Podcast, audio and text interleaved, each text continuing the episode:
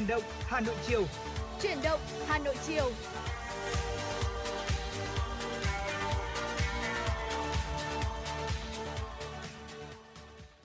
Vâng, xin kính chào quý vị thính giả của FM 96 của Chuyển động Hà Nội chiều. Vâng ạ, thưa quý vị, ngày hôm nay song tuấn chúng tôi bao gồm là Tuấn Hiệp và Tuấn Anh sẽ cùng đồng hành cùng với quý vị trong 120 phút của chương trình Chuyển động Hà Nội được phát sóng trực tiếp từ 16 giờ tới 18 giờ. Chúng tôi sẽ cùng ờ, với nhau chia sẻ cho quý vị rất nhiều những tin tức đáng quan tâm, những bài hát thật hay cũng như là những câu chuyện bên lề xung quanh ờ, cuộc sống của chúng ta quý vị nhé. Và quý vị và các bạn đang lắng nghe chương trình Chuyển động Hà Nội được phát uh, trực tiếp trên tần số FM 96 MHz Đài Phát thanh và Truyền Hà Nội và chương trình cũng đang được phát trực tuyến trên uh, website hanoitv.vn.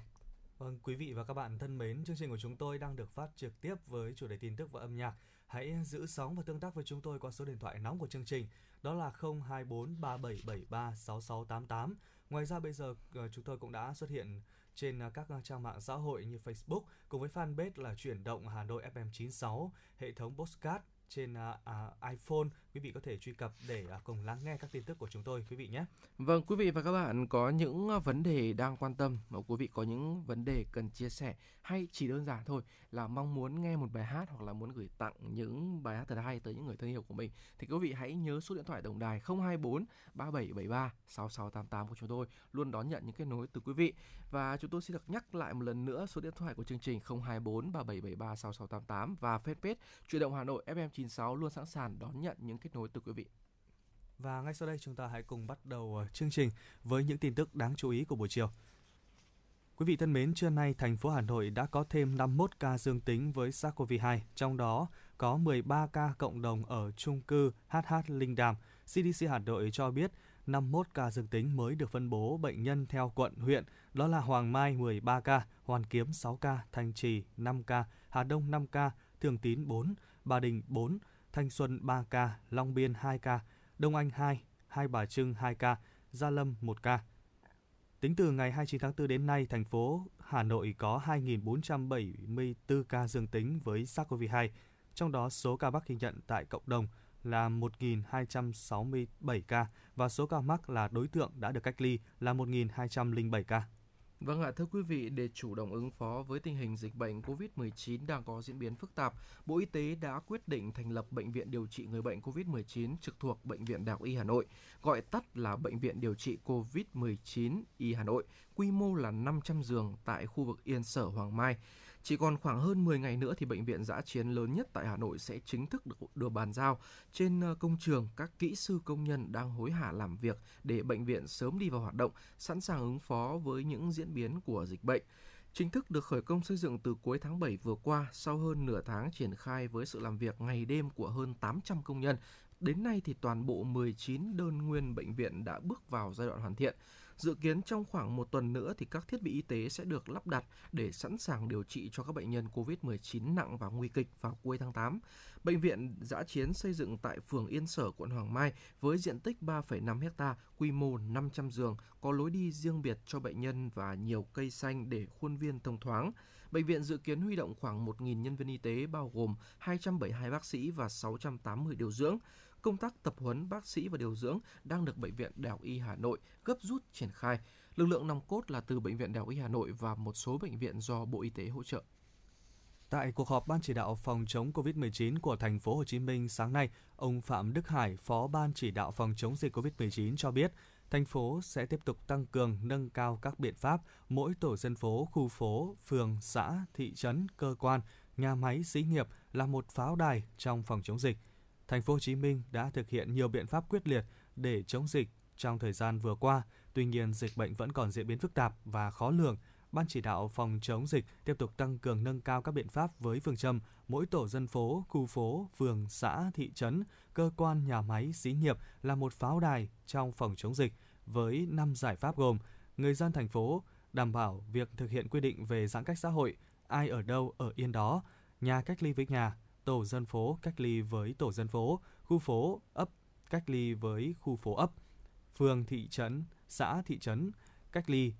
À, thứ hai là tập trung cho chăm lo cho bệnh nhân F0, điều trị người có triệu chứng chuyển nặng để hạn chế tỷ lệ tử vong. Thứ ba là tiếp tục tiến hành lấy mẫu xét nghiệm người dân ở những khu vực vùng đỏ trên bản đồ COVID thành phố Hồ Chí Minh. Biện pháp thứ tư là tăng cường đẩy mạnh tiêm vaccine cho người dân và cuối cùng là thành phố đảm bảo cung ứng hàng hóa thiết yếu, tiếp tục chăm lo đầy đủ, hỗ trợ nhanh chóng kịp thời đến người dân có hoàn cảnh khó khăn, yếu thế tại địa bàn dân cư. Theo ông Phan Nguyễn Như Khuê, trưởng ban tuyên giáo Thành ủy Thành phố Hồ Chí Minh, đây là một bước nâng cao cơ bản sự tập trung đẩy mạnh hơn trong thời gian thực hiện để đạt được yêu cầu cao nhất trong bối cảnh tập trung phòng chống dịch. Các công việc cụ thể đang được các ngành cố gắng hoàn thiện. Đến thời điểm ngày 23 tháng 8 sẽ có đầy đủ Vâng ạ, thưa quý vị, sáng nay ngày 20 tháng 8, khu vực tòa HH4C chung cư HH Linh Đàm đã phát sinh thêm 13 ca F0 từ kết quả lấy mẫu xét nghiệm sàng lọc diện rộng trên địa bàn quận Hoàng Mai vào ngày 18 tháng 8 vừa qua. Ờ, cộng dồn từ ngày 8 tháng 8 năm 2021 đến nay thì tổng số ca F0 tại tòa HH4C là 27 ca thuộc 8 tầng của tòa nhà này. À, đến 9 giờ 30 ngày hôm nay là ngày à, 20 tháng 8 thì đã xác định được 38 F1. À, lực lượng chức năng tiếp tục giả soát truy vết F1 và các trường hợp liên quan. Sau khi kiểm tra thực tế và nghe báo cáo tại hiện trường, Giám đốc Sở Y tế Hà Nội Trần Thị Nhị Hà đề nghị quận Hoàng Mai chỉ đạo lực lượng y tế trên địa bàn tổ chức lấy mẫu toàn bộ cư dân sinh sống tại tòa nhà HH4C xong trước ngày 10 xong trước 14 giờ ngày hôm nay và sau đó thì kết quả gửi tới Trung tâm Kiểm soát bệnh tật Hà Nội CDC Hà Nội để có ừ, kết quả ngay trong ngày và đồng thời thì chỉ đạo cho lấy mẫu xét nghiệm các hộ kinh doanh tại các kiosk của các tòa nhà của toàn bộ ờ, các kiosk trong trong tòa nhà chung cư HH và có biện pháp xử lý tích cực ờ, trong công tác điều tra truy vết. Trong hai ngày từ ngày ờ, 19 đến ngày 20 tháng 8, các địa phương và nhiều bệnh viện tuyến trung ương trên cả nước tiếp tục cử nhân viên y tế lên đường vào thành phố Hồ Chí Minh và các tỉnh miền Nam chống dịch COVID-19. Sáng nay, tỉnh Yên Bái tiếp tục cử 30 bác sĩ, điều dưỡng, y sĩ lên đường vào miền Nam hỗ trợ chống dịch bệnh COVID-19. Cũng trong sáng nay, đoàn 40 cán bộ y tế của Lào Cai đã xuất quân lên đường hỗ trợ Đồng Nai để phòng chống dịch COVID-19. Nhiệm vụ của đoàn là hỗ trợ Đồng Nai trong công tác truy vết, xét nghiệm, điều trị liên quan đến COVID-19 kể từ ngày hôm nay cho đến khi địa phương này chủ động kiểm soát được tình hình dịch bệnh. Thực hiện mệnh lệnh từ trái tim, 30 y bác sĩ Bệnh viện Hữu Nghị tiếp tục lên đường hỗ trợ chống dịch tại Tiền Giang. Đây là lần thứ tư Bệnh viện Hữu Nghị xuất quân hỗ trợ miền Nam chống dịch. Trong đó, đợt này là đợt xuất quân thứ hai của bệnh viện vào tỉnh Tiền Giang. Trước đó đã có 44 điều dưỡng bác sĩ tình nguyện đã vào làm nhiệm vụ tại thành phố Hồ Chí Minh và tỉnh Tiền Giang. Trong ngày 19 tháng 8, Bệnh viện Phụ sản Trung ương đã có hai đoàn cán bộ y tế xuất quân vào hỗ trợ phòng chống dịch COVID-19 tại các tỉnh miền Nam, trong đó có 80 thầy thuốc tăng cường cho bệnh viện hồi sức cấp cứu giã chiến số 13 thành phố Hồ Chí Minh và 42 thầy thuốc vào hỗ trợ bệnh viện hồi sức cấp cứu tỉnh Bình Dương. Đây cũng là lần ra quân thứ hai của bệnh viện hỗ trợ cho miền Nam. Để chuẩn bị cho đợt tiếp sức lần hai này, đội ngũ các y bác sĩ, điều dưỡng, kỹ thuật viên của Bệnh viện Phụ sản Trung ương đã có 2 tuần liên tục tập huấn các quy trình sàng lọc, sử dụng phương tiện phòng hộ cá nhân an toàn, đúng cách và cấp cứu hồi sức tích cực, sử dụng máy thở và thực hành nhuần nhuyễn để có thể đáp ứng công việc nhanh nhất khi vào tâm dịch. Vâng ạ, thưa quý vị, cũng trong sáng ngày hôm nay thì thông tin từ ngành y tế Nghệ An cho biết trên địa bàn ghi nhận thêm 34 trường hợp dương tính với virus SARS-CoV-2, nâng tổng số ca mắc COVID-19 tại địa phương này từ ngày 13 tháng 6 đến nay là 704 734 trường hợp ạ. Và trước diễn biến phức tạp của dịch COVID-19 ờ, trên địa bàn thì tỉnh Nghệ An cũng đã quyết định áp dụng chỉ thị 16 của Thủ tướng Chính phủ tại 14 huyện thành thị trên địa bàn, 7 huyện còn lại thực hiện giãn cách xã hội theo chỉ thị 15 của Thủ tướng Chính phủ. Theo đánh giá của ngành y tế Nghệ An thì tình hình dịch trên địa bàn tỉnh đang diễn biến rất phức tạp và mức độ nguy cơ cao. Nguyên nhân là có ổ dịch lớn khó kiểm soát và có nguy cơ lây lan nhanh trong cộng đồng như ổ dịch chợ đầu mối thành phố Vinh, chợ Quang Trung và trường cao đẳng Việt Hàn. Trưa nay, Ủy ban Nhân dân quận Ba Đình đã thông tin về việc một người chết trong tư thế treo cổ tại công viên Thành Công dương tính với virus SARS-CoV-2. Theo đó, ngày 18 tháng 8, sau khi phát hiện một người chết trong tư thế treo cổ tại công viên Thành Công, Công an quận Ba Đình đã đưa thi thể xuống để Công an thành phố thực hiện các biện pháp nghiệp vụ, lấy mẫu xét nghiệm SARS-CoV-2. Ngày 19 tháng 8, Sở Y tế Hà Nội thông báo kết quả xét nghiệm người chết dương tính với virus SARS-CoV-2. Qua điều tra, nạn nhân là TVH sinh năm 1982, trú tại 45 ngách 58 ngõ 126 Hào Nam, phường Ô Trợ Dừa, quận Đống Đa. Từ ngày 16 tháng 8, anh Hát đi khỏi nhà và không rõ đi đâu. Công an quận Ba Đình đã trích xuất camera khu vực công viên Thành Công và xung quanh, không phát hiện có người tiếp xúc gần với anh Hát. Hiện quận Đống Đa đang truy vết tìm các yếu tố dịch tễ, đồng thời công an thành phố đang điều tra làm rõ vụ việc. Ủy ban nhân dân quận Ba Đình cho biết, cán bộ, chiến sĩ công an quận Ba Đình đã thực hiện đầy đủ các biện pháp bảo hộ phòng chống dịch khi thực hiện nghiệp vụ vào ngày 18 tháng 8. Vâng ạ, quý vị thân mến, vừa rồi là một số những thông tin à, trong nước chúng tôi mới cập nhật cho quý vị và các bạn và thưa quý vị uh, trong cái thời đại ngày nay và trong cái đợt mà cái dịch bệnh của chúng ta đang uh, diễn biến khá là phức tạp như thế này vâng. thì uh, việc mà có những cái hành động đẹp những cái nghĩa cử cao đẹp đúng không ạ? Thì tôi nghĩ rằng là một điều mà chúng ta à, rất là mong chờ nó có mặt ở khắp nơi. Dạ, và vâng à, trong chương trình ngày hôm nay thì Tuấn Hiệp Tuấn Anh xin phép được chia sẻ tới quý vị một uh, số những uh, hành động đẹp những nghĩa cử rất là cao đẹp trong đợt uh, dịch bệnh đang rất là khó khăn này. Và thưa quý vị ở thành phố Hồ Chí Minh uh, thì cái uh, cái cái thời gian này là một cái thời gian cũng rất là khó khăn và ngay ngay cả trên cả nước của chúng ta thôi. Nhưng mà khó khăn nhất hiện tại thì vẫn đang là thành phố Hồ Chí Minh. Vâng. và ở đó thì uh, cũng có rất là nhiều người và ngay cả, cả ở Hà Nội cũng vậy thì cũng có rất là nhiều người phải xa quê hương để uh, lập nghiệp để làm ăn đúng không ạ? Và khi mà họ phải giãn cách xã hội thì họ sẽ uh, uh, gọi là khó có thể đi lại hoặc là ăn uống đầy đủ Vâng Và quý vị biết không ạ, tại thành phố Hồ Chí Minh thì có một uh, người uh, chủ nhà trọ rất dễ thương ạ là đã giảm nửa tiền trọ rồi lại còn làm cơm uh, miễn phí để cho một số những uh, người uh, thuê nhà của cô ấy ạ. Dạ vâng ạ. À, cô chủ nhà này thì uh, À, phải thật sự uh, dùng từ là rất là dễ thương, có thể nói là dễ thương nhất quả đất uh, và Sài Gòn ở năm Covid thứ hai như thế này thì rõ ràng là uh, rất nhiều bạn trẻ uh, bị kẹt lại ở thành phố không kịp đón xe về nhà và cảm giác xa gia đình trong cái hoàn cảnh này thì thực sự là có một chút hoa mang nhưng mà sẽ thật là ấm lòng biết bao nếu như bạn may mắn gặp được cô chủ nhà dễ thương nhất quả đất như anh Tuấn Hiệp vừa mới giới thiệu đây. À, đó chính là cô chủ nhà mà bạn BEG chia sẻ trên trang Facebook cá nhân của mình. À, cuộc sống ở Sài Gòn, mình đã chuyển nhà cũng vài lần chưa lần nào mình à, gặp chủ nhà. Trời ơi, ừ thì cũng đôi ba lần có mấy chuyện nhỏ nhặt nhưng mà chẳng đáng gì và cô chủ nhà hiện tại là người dễ thương nhất. Năm ngoái, lúc thành phố giãn cách, mình về quê tới hơn một tháng, sau mới quay lại và thiếu hẳn 2 tháng tiền phòng. Đến lúc quay lại Sài Gòn, cô chủ nhà chỉ lấy nửa giá tiền phòng thôi, điện nước lẫn internet đều không tính. Ừ, dạ vâng ạ. Và năm 2021 này thì lại tiếp tục ở lại thành phố và giãn cách xã hội thế nên là uh, cô chủ nhà này thì đã có uh, giảm giá tiền phòng cho bạn BG và cô có nói là chừng nào còn dịch khi tiền phòng cô vẫn còn bớt ạ. Và giãn cách xã hội thế này thì nên là mua thực phẩm cũng không dễ dàng gì. À, cô chủ ấy rất là lo lắng rằng là bạn là nữ sinh này ăn uống không đủ chất nên ờ, đôi ba ngày thì cô lại uh, cho một uh, cái uh, cơ uh, một một cái gọi là một cái cà mèn cơm. Đây là từ ngữ địa phương ạ và ờ, thời gian gần đây thì hầu như là ờ, bữa nào cô chủ nhà trọ cũng đưa cơm cho bạn BG và thực đơn của cô thì rất là ờ, theo theo như đánh giá cá nhân của bạn ấy thì rất là xịn.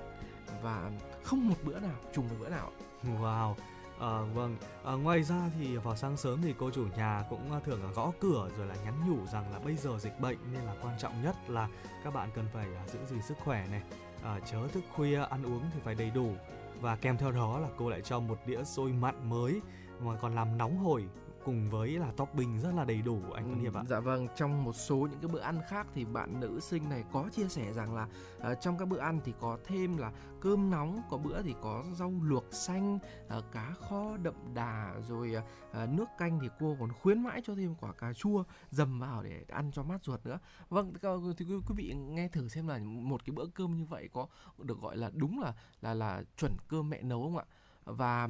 uh,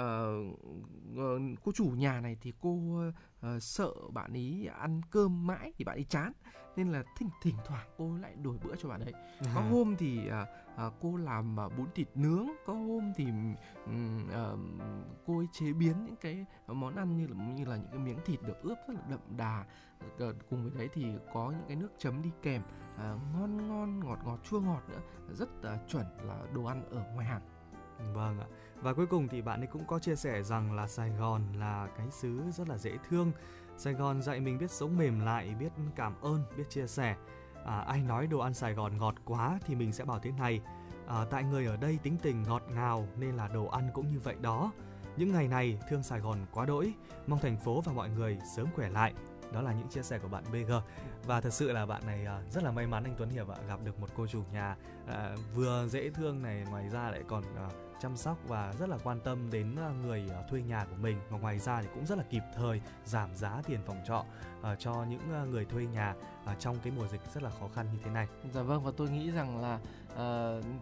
ở mọi nơi thôi thì tôi nghĩ rằng trong cái giai đoạn nó khó khăn như thế này thì chúng ta mỗi người uh, chịu khó đi một tí đúng không ạ? San sẻ với nhau Đấy, một tí ạ. Thì mỗi người chịu khó đi một một tí, giúp đỡ nhau một tí trong cái giai đoạn khó khăn như thế này thì là một nó nó nó rất là ấm lòng Vâng ạ. nó nó sẽ mang lại những cái cảm xúc rất là đặc biệt cho mỗi cá nhân của chúng ta à, dù chúng ta ở bất cứ đâu đi chăng nữa và với những cái người mà người ta khó khăn trong cái giai đoạn bây giờ là những người xa quê xa nhà đi học đi làm ăn à, đi mưu sinh một cuộc sống Vâng. mà được uh, có một chút gì đó chia sẻ hỗ trợ từ mọi người thì tôi nghĩ rằng họ cũng sẽ cảm thấy rất là vui Vâng ạ. Và bây giờ thì à, có lẽ rằng là chúng ta sẽ cùng à, tiếp tục chương trình với một à, ca khúc thật là à, dễ thương được không ạ? Một ca Ờ, khúc mang ca tên khúc này là mở đầu chương trình đấy chứ À, Tuấn Anh Vâng ạ, một ca khúc mở đầu chương trình. Rồi ạ, vâng ạ, xin mời quý vị và các bạn ngay sau đây sẽ cùng thưởng thức với chúng tôi Song Tuấn, Tuấn Hiệp, Tuấn Anh một uh, nhạc phẩm được uh, sáng tác và thể hiện bởi uh, Khắc Việt và Tuấn Hưng ca khúc với tựa đề Sài Gòn ơi, xin lỗi cảm ơn. Mời quý vị và các bạn cùng thưởng thức nhé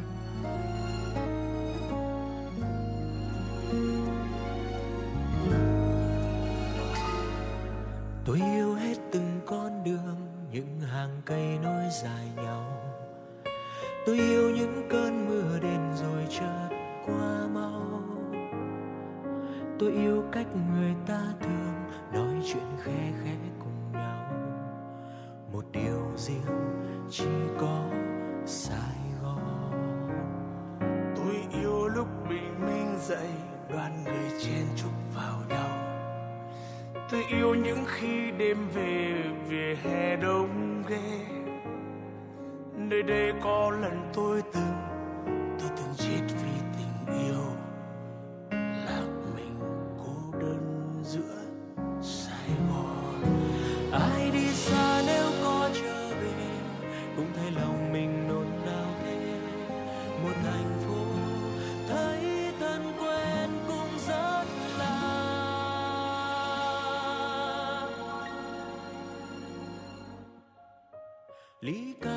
Sáng thức dậy,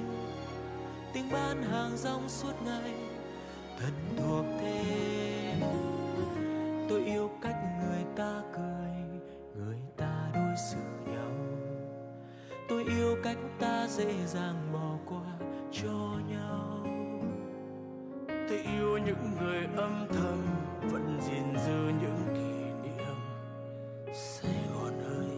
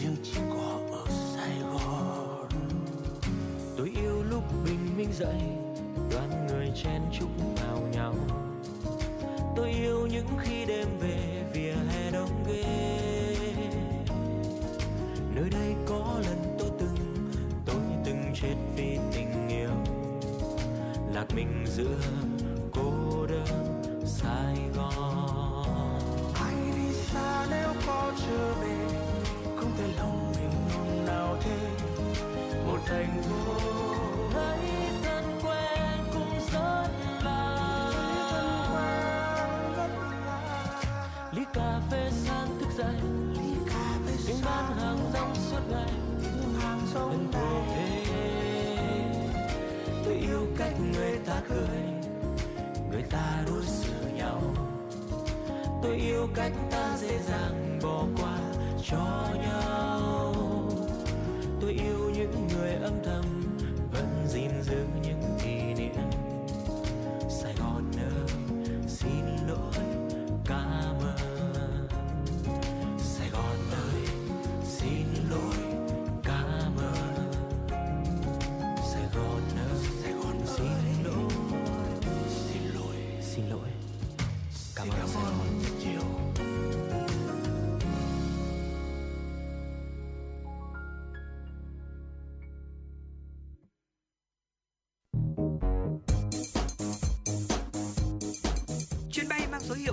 96 đang chuẩn bị nâng độ cao. Quý khách hãy thắt dây an toàn, sẵn sàng trải nghiệm những cung bậc cảm xúc cùng FN 96.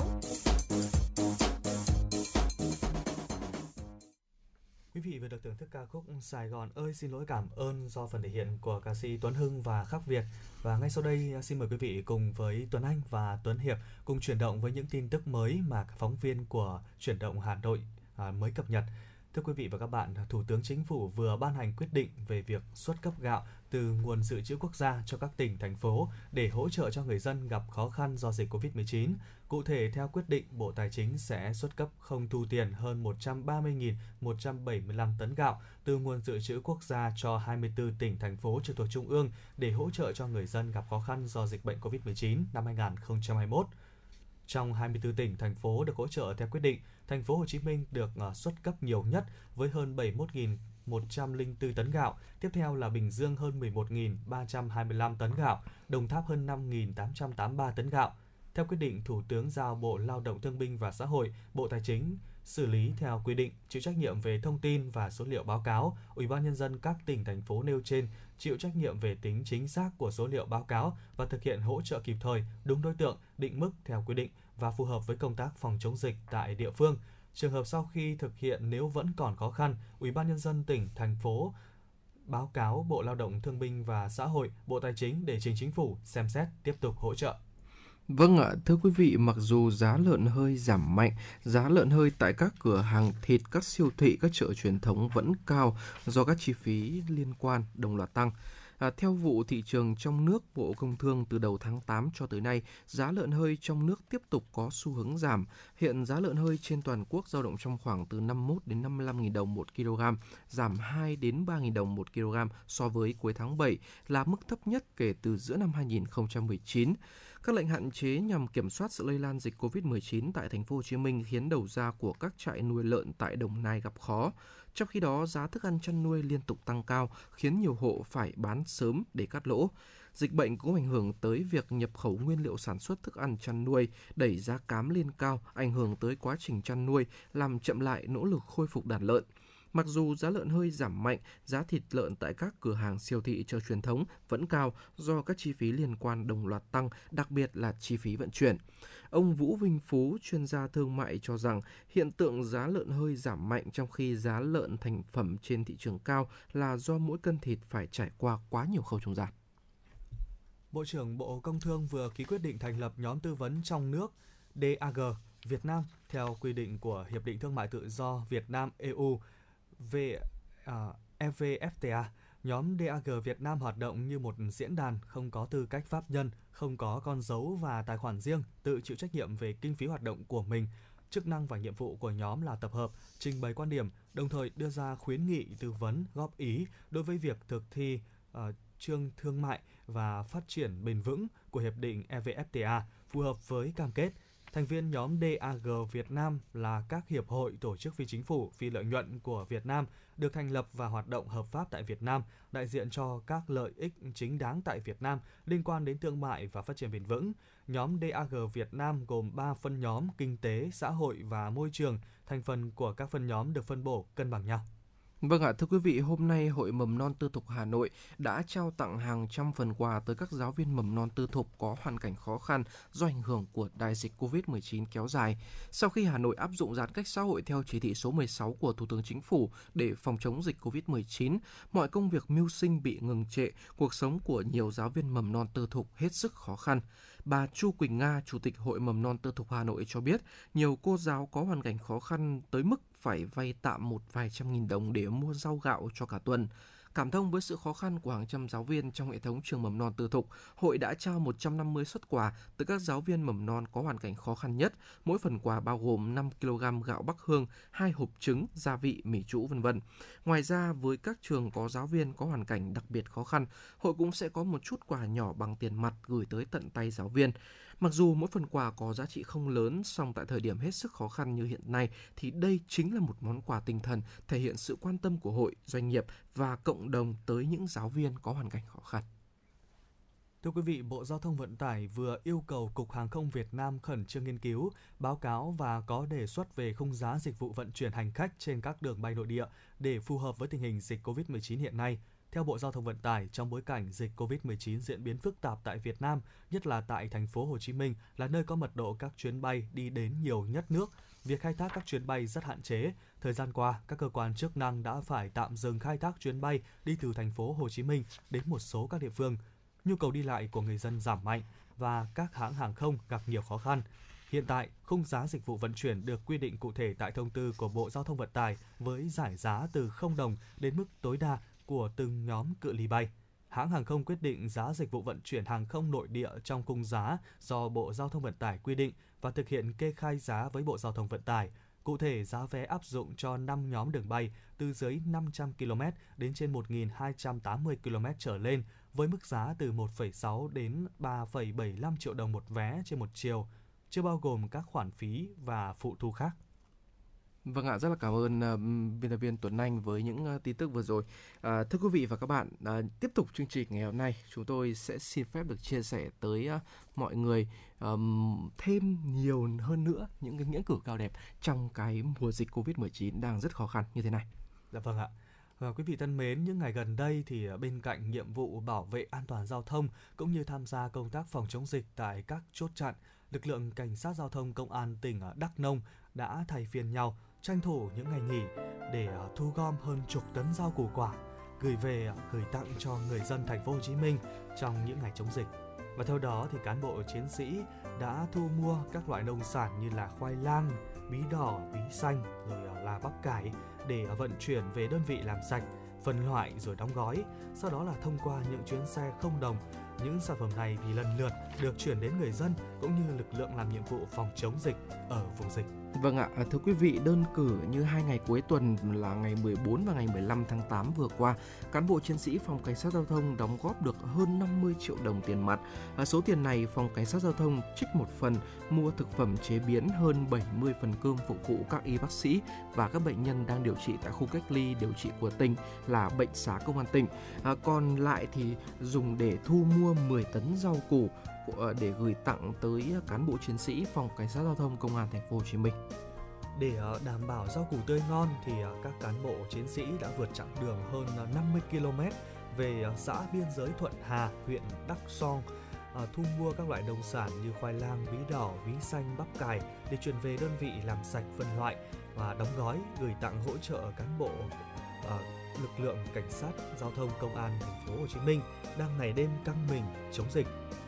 Thượng úy à, Nguyễn Văn Tú, bí thư đoàn thanh niên phòng cảnh sát giao thông Đắk Nông đã chia sẻ là với mong muốn chia sẻ những khó khăn, những vất vả của các lực lượng tuyến đầu chống dịch cũng như bà con tại thành phố Hồ Chí Minh thì cán bộ chiến sĩ của phòng đã tích cực thu gom và vận chuyển để hỗ trợ phần nào. Anh còn cho biết thêm là trong quá trình làm nhiệm vụ đã rất nhiều lần cán bộ chiến sĩ chúng tôi à, tâm niệm rằng là giúp được phần nào cho người dân cũng đều quý cả. Vì thế, trong quá trình thực hiện nhiệm vụ kép tại điểm chốt kiểm soát phòng chống dịch ở cửa ngõ ra vào tỉnh, thì chúng tôi còn phối hợp với lực lượng công an địa phương, các ban ngành, đoàn thể và các nhà hảo tâm phát tặng nhiều phần quà là đồ ăn nhanh, nước uống cho người dân ở các tỉnh phía Nam về quê để tránh dịch. Vâng ạ, à, trước đó thì trong những ngày làm nhiệm vụ kép tại các điểm chốt kiểm soát phòng chống dịch Covid-19 ở cửa ngõ ra vào tỉnh Đắk Nông, à, lực lượng cảnh sát giao thông còn phối hợp với công an địa phương, các ban ngành đoàn thể và các nhà hảo tâm tặng rất là nhiều phần quà như là đồ ăn nhanh, nước uống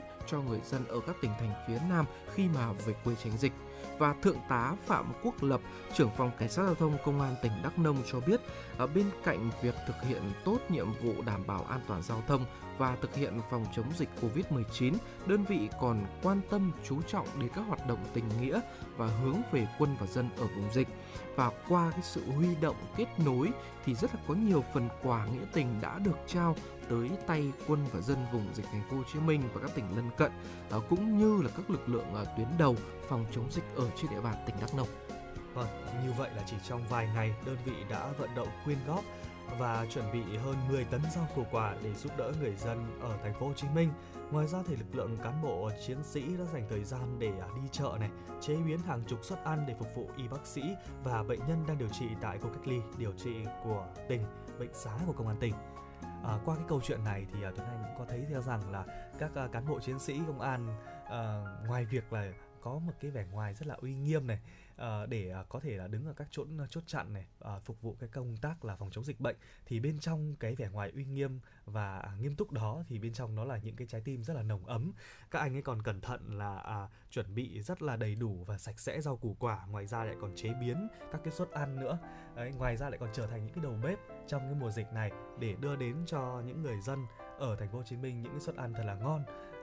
để uh, giúp mọi người vượt qua khó khăn. Vâng ạ, Tuấn Anh thân mến, cái sự uh, nghiêm túc nghiêm nghị của họ đấy là đặc thù công việc thôi. Còn tất nhiên là tất cả những người Việt Nam chúng ta thì ai tôi nghĩ là trong mình ai cũng có đều có một cái lòng nồng nàn yêu nước vâng và ạ. tình cảm gọi là người với người ấy ạ. Đúng thì trong trong ta ai cũng có thôi. Còn cái việc mà khi mà tôi anh nhìn thấy những ờ, chiến sĩ cảnh sát công an giao thông cũng như là những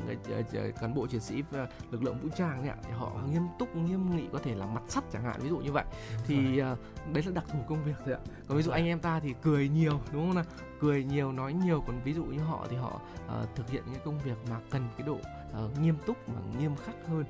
à, thế nên là đây cũng chính là những cái mà à, cái cái việc làm mà để cho họ có thể được à, tạm thời là xóa nhòa đi bớt cái cái hình ảnh vẻ bề ngoài cái hình ảnh về công việc của họ. Là khi mà với bộ quân phục rồi, rồi nghiêm nghị rồi, rồi, rồi nghiêm túc nữa thì đây chính là những cái uh, điều tuy là nhỏ nhặt thôi nhưng mà cũng sẽ là cái mà được thể hiện được uh, con người của họ là những người uh, rất là tình cảm. Vâng ạ, à, tôi tôi nghĩ rằng là cũng có một số thính giả có suy nghĩ giống như Tuấn Anh thôi. Và qua cái câu chuyện vừa rồi mà chúng ta vừa uh, chia sẻ đến cho quý vị thính giả chúng ta cũng thấy được là uh, bây giờ thì uh, tất cả chúng ta, tất cả các lực lượng của uh, Việt Nam chúng ta kể cả để cả những anh cảnh sát đến cả các bác sĩ thì cũng đều là chung tay chúng ta cùng vượt qua thậm chí cả những người dân nữa những nhà hảo tâm. Thông qua kênh sóng của FM96 chúng tôi cũng rất là muốn kêu gọi quý vị là hãy có thể giúp đỡ được càng nhiều người càng tốt hơn nữa trong ờ, mùa dịch khó khăn như thế này ạ. Dạ vâng rất rất là cảm ơn Tuấn Anh. À, quý vị thân mến, à, ngay bây giờ đây thì còn chần chờ gì nữa đúng không ạ? Tôi sẽ xin mời quý vị và các bạn chúng ta sẽ à, cùng nhau lắng nghe một bài hát để à, tưởng tượng tới mảnh đất cao nguyên xinh đẹp à, để chúng ta có thể à, hòa mình vào cái không gian của mảnh đất cao nguyên qua tiếng hát của nam ca sĩ Hồ Quang Hiếu với ca khúc Nỗi nhớ cao nguyên. Quý vị thính giả đừng chuyển kênh sóng nhé, chúng tôi Tuấn Hiệp và Tuấn Anh sẽ quay trở lại ngay. Rồi đi xa thấy nhớ Nhớ cao nguyên chờ đợi Mây lang thang đại ngàn con suối về đi hoang,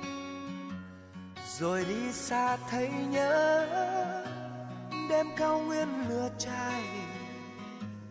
đêm âm thanh của rừng, đêm rượu cần men say. Tôi như say tiếng công chiêng, tôi như say hương cao nguyên đại ngàn, tôi như say đất đỏ ba gian tôi như say đất trời thênh thang rồi đêm trăng thức giấc. Em cao nguyên rằng ơi, tôi hoang vu cỏ dài con thú về lang thang. Rồi đi xa thấy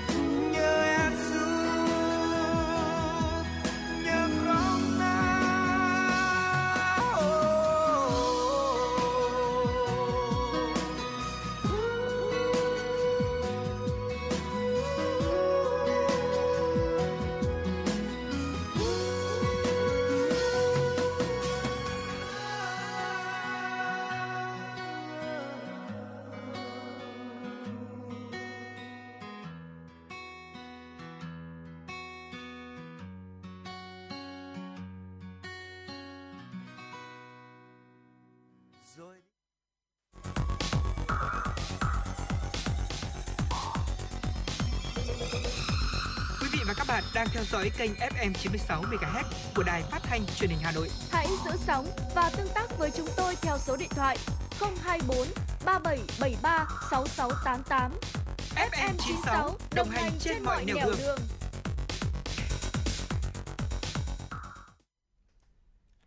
Quý vị và các bạn thân mến, à, Tuấn Anh và Tuấn Hiệp à, xin được tiếp tục chương trình với những à, phần tin tức đáng chú ý khác. Theo dữ liệu từ Trung tâm Kiểm soát và Phòng ngừa Dịch bệnh Mỹ, phần lớn bệnh nhân phải nhập viện do COVID-19 ở độ tuổi 30 và dưới 18, đây là đợt tăng cao nhất kể từ khi dịch bệnh bùng phát ở Mỹ. Lần gần nhất Mỹ ghi nhận sự gia tăng về số người mắc COVID-19 dưới 50 tuổi, đó là tháng 1 năm 2021.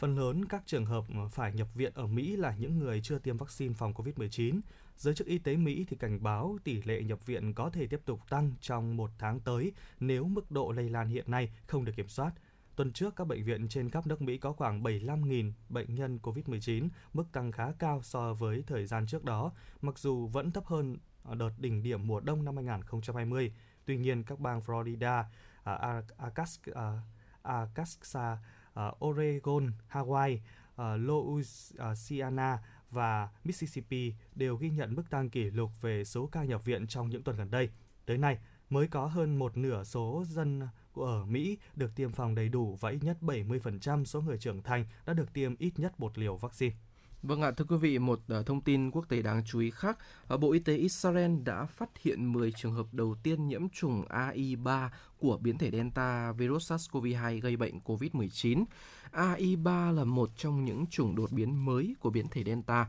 được cho là nguy hiểm hơn các chủng khác. Ờ, trước đó, Anh và Ấn Độ cũng đã thông báo phát hiện biến thể này. Bộ Y tế Israel đưa tin trước việc phát hiện chủng AI3 biến thể của Delta, Bộ này đã thông báo Quốc hội về tính nguy hiểm của chủng virus mới và khuyến nghị khả năng phong tỏa toàn quốc lần thứ tư nhằm ngăn chặn đà lây lan của dịch bệnh COVID-19.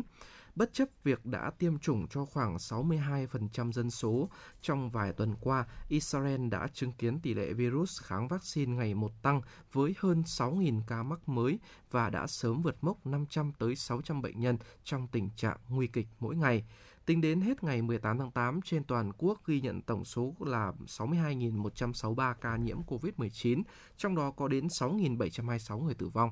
Vào đầu tháng 8, thì Bộ Y tế Israel đã cảnh báo nếu con số bệnh nhân nặng tăng tới 600 ca mỗi ngày, nước này buộc phải tính đến biện pháp phong tỏa toàn quốc do các bệnh viện hiện đang trong quá ờ, trình là trong tình trạng là quá tải và Israel thì đang ghi nhận hơn 8.000 ca mắc mới COVID-19 mỗi ngày bất chấp việc đã hoàn thành tiêm chủng cho phần lớn dân số.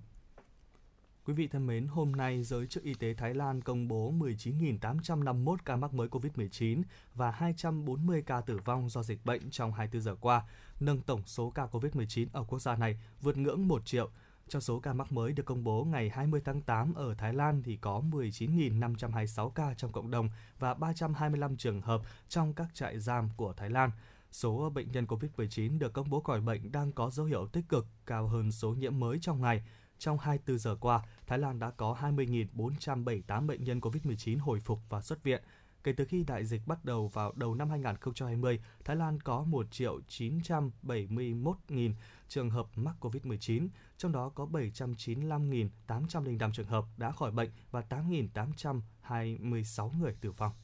Vâng ạ, thưa quý vị, một thông tin khác, ở trong bối cảnh nhiều trẻ em tại Australia mắc COVID-19 khiến cho người dân nước này lo ngại. Ngày hôm nay thì Bộ trưởng Y tế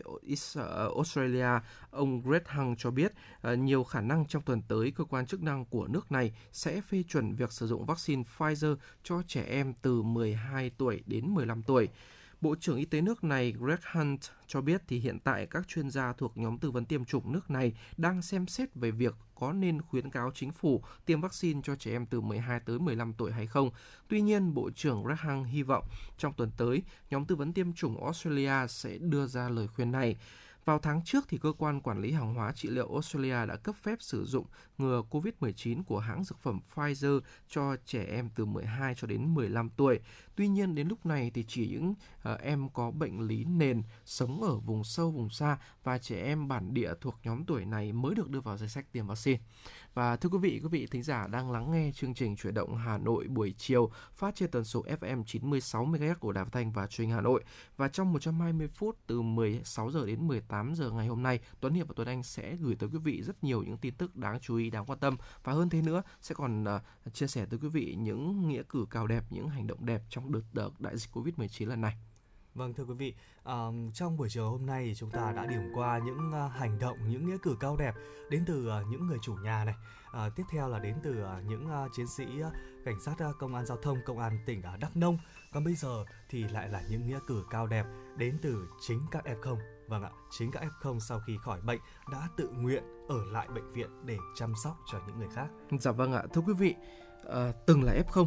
À, ờ, sau khi mà khỏi bệnh thì một người ờ, phụ nữ có tên là Mỹ Tuyên, à, chị ấy là một người dân sống trong một căn hộ ở xã Bình Hưng, huyện Bình Chánh, thành phố Hồ Chí Minh đã sung phong làm tình nguyện viên trực cấp cứu ở bệnh viện dã Chiến.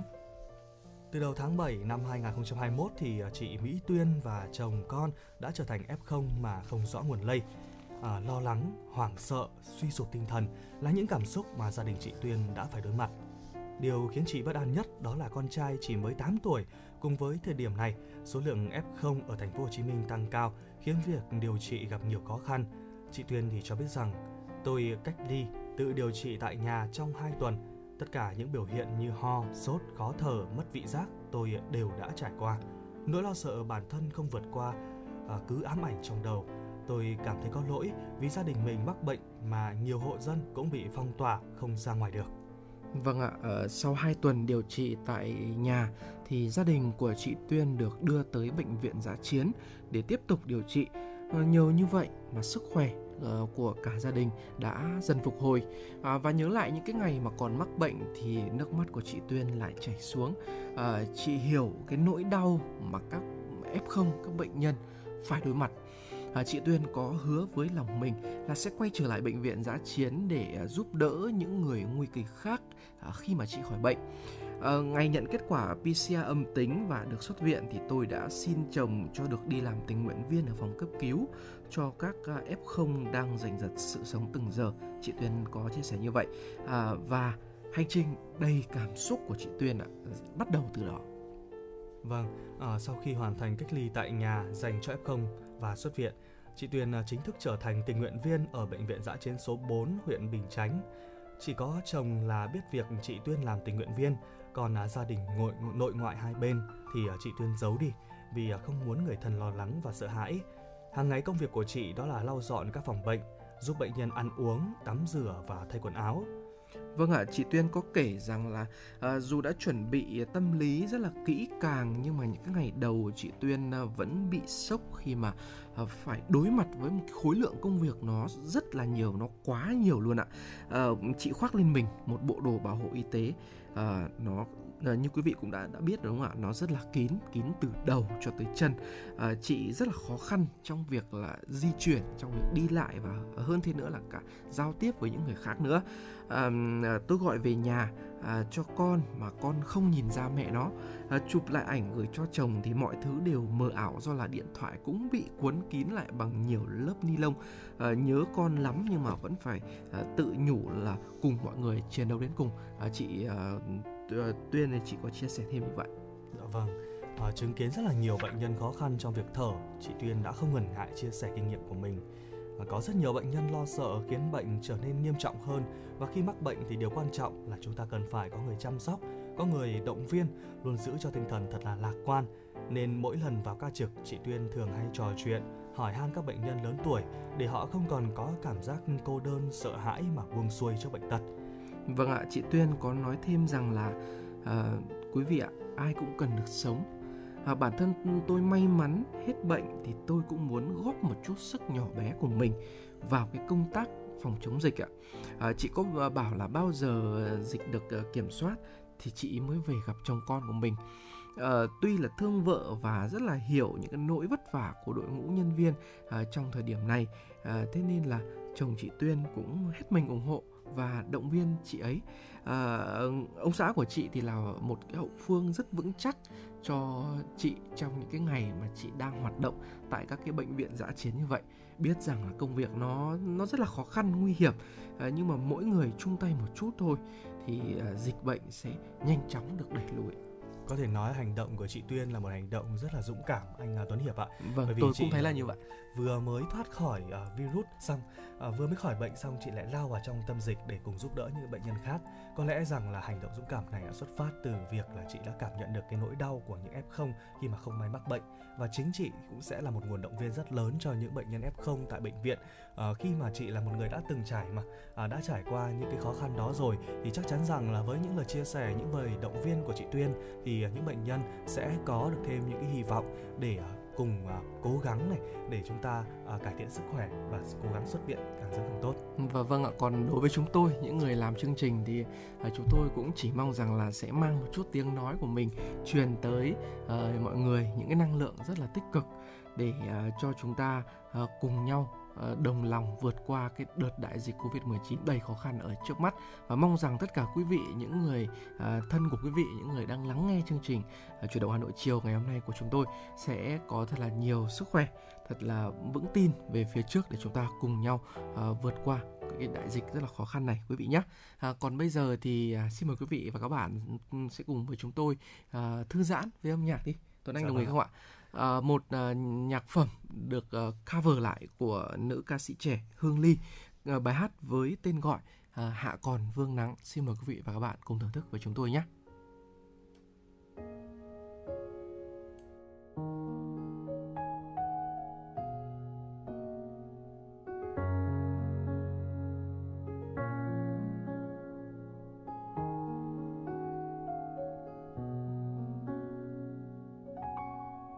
Giấc thì tình đã phai, em đâu rồi người về với ai? Còn lại mình lẻ loi, riêng mình tôi ôm nỗi đau.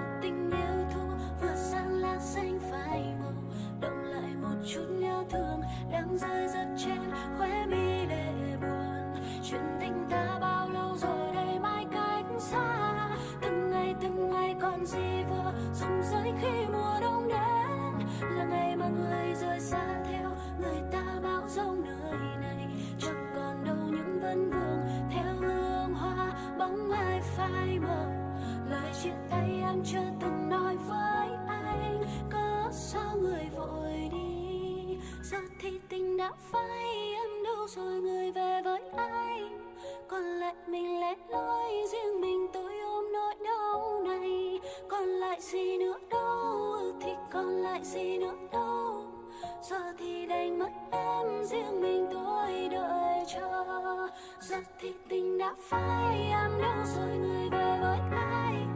Còn lại mình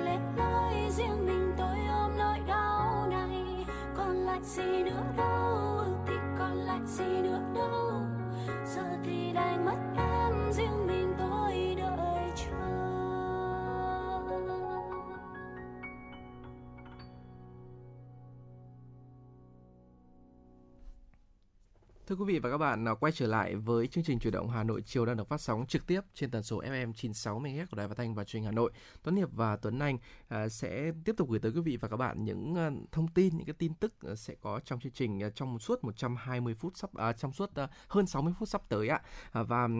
bên cạnh đó thì cũng sẽ có thêm một số các cái thông tin mà chúng tôi cũng muốn chia sẻ với quý vị về việc tiêm vaccine ngăn ngừa Covid-19. Nhưng mà trước đó Ờ, chủ chúng tôi Tuấn Hiệp và Tuấn Anh sẽ xin phép được ờ, cập nhật với quý vị và các bạn một chút những thông tin thời tiết để quý vị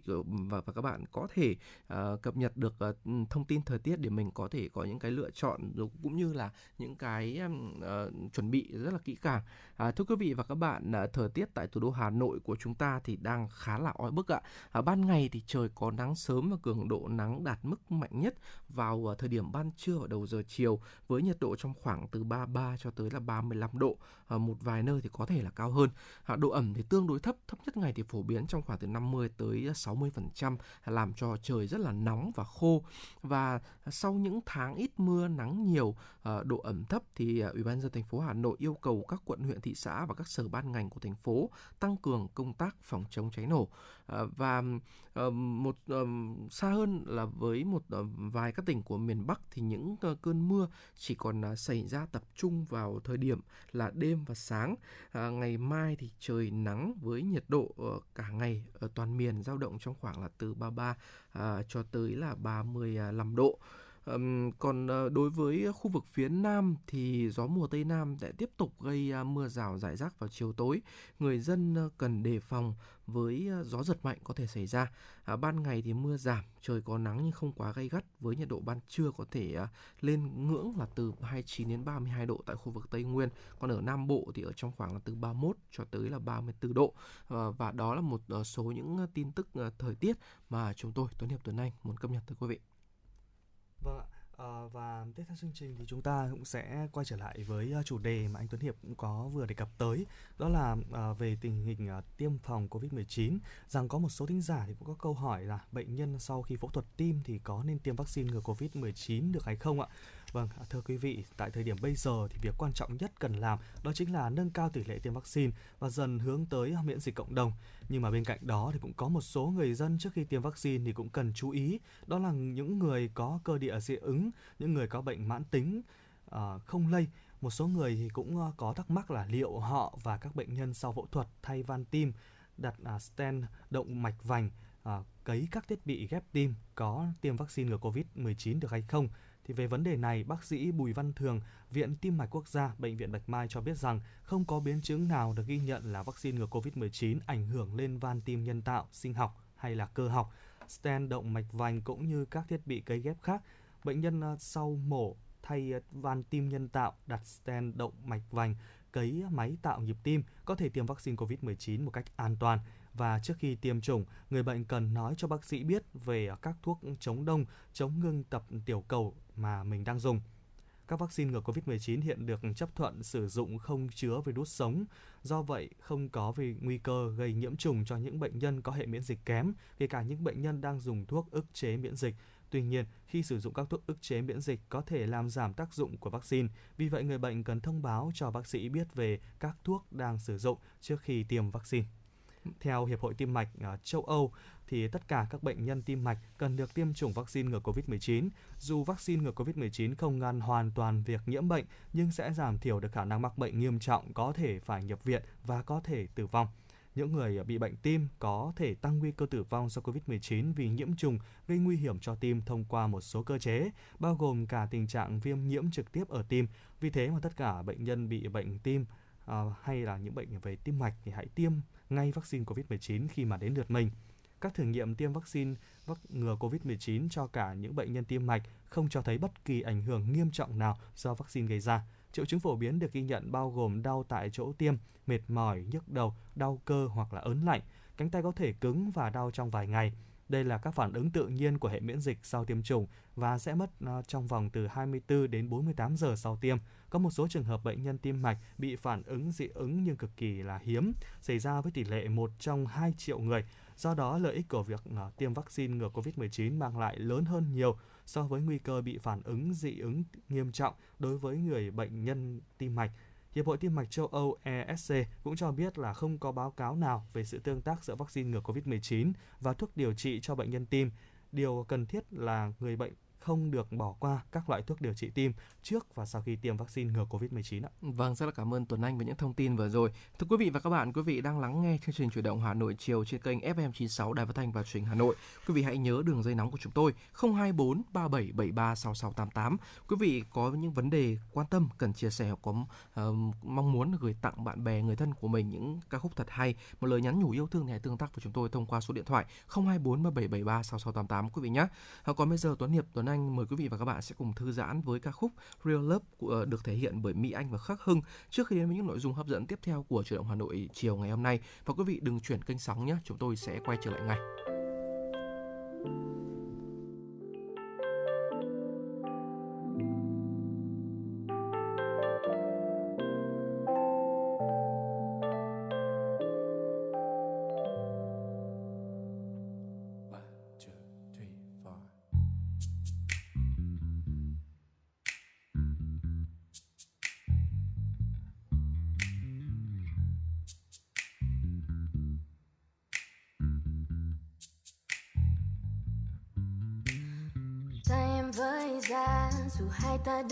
Xa anh đã đưa đôi tay mình cho em cầm dịu bước em qua trong gai oh, em yêu sẽ thấy là tất cả vì yêu em đây mà. Anh không biết nói sao sao để em có thể cảm nhận từng điều mà anh muốn. Là bình minh sương đêm tan nhanh trên lá.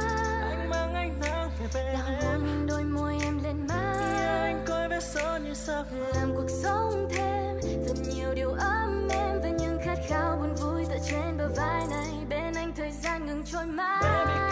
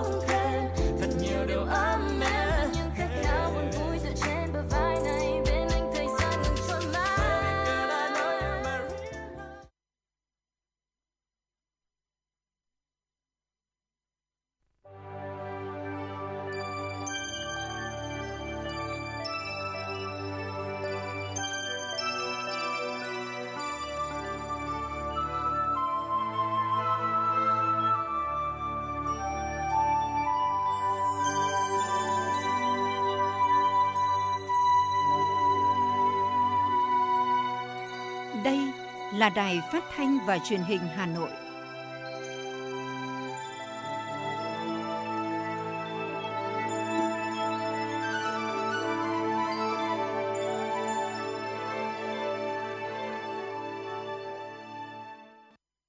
Vâng quý vị thính giả thân mến, bây giờ là 17 giờ ngày 20 tháng 8 năm 2021. Chương trình chuyển động Hà Nội chiều của chúng tôi đang được phát sóng trực tiếp trên tần số FM 96 MHz của Đài Phát thanh và Truyền hình Hà Nội và chương trình cũng đang được phát trực tuyến trên website hanoitv.vn. Và tiếp theo chương trình, chúng tôi Tuấn Hiệp Tuấn Anh sẽ được gửi tới quý vị và các bạn những tin tức đáng quan tâm. Thưa quý vị và các bạn, sáng nay, Phó Thủ tướng Chính phủ Lê Minh Khái đã ký quyết định xuất cấp gạo từ nguồn dự trữ quốc gia cho các tỉnh, thành phố để hỗ trợ cho người dân gặp khó khăn do dịch COVID-19. Theo đó, xét đề nghị của Bộ Lao động Thương binh và Xã hội tại văn bản số 2726 ngày 18 tháng 8 năm 2021 và văn bản số 9495 của Bộ Tài chính ngày 19 tháng 8 năm 2021, Phó Thủ tướng giao Bộ Tài chính xuất cấp không thu tiền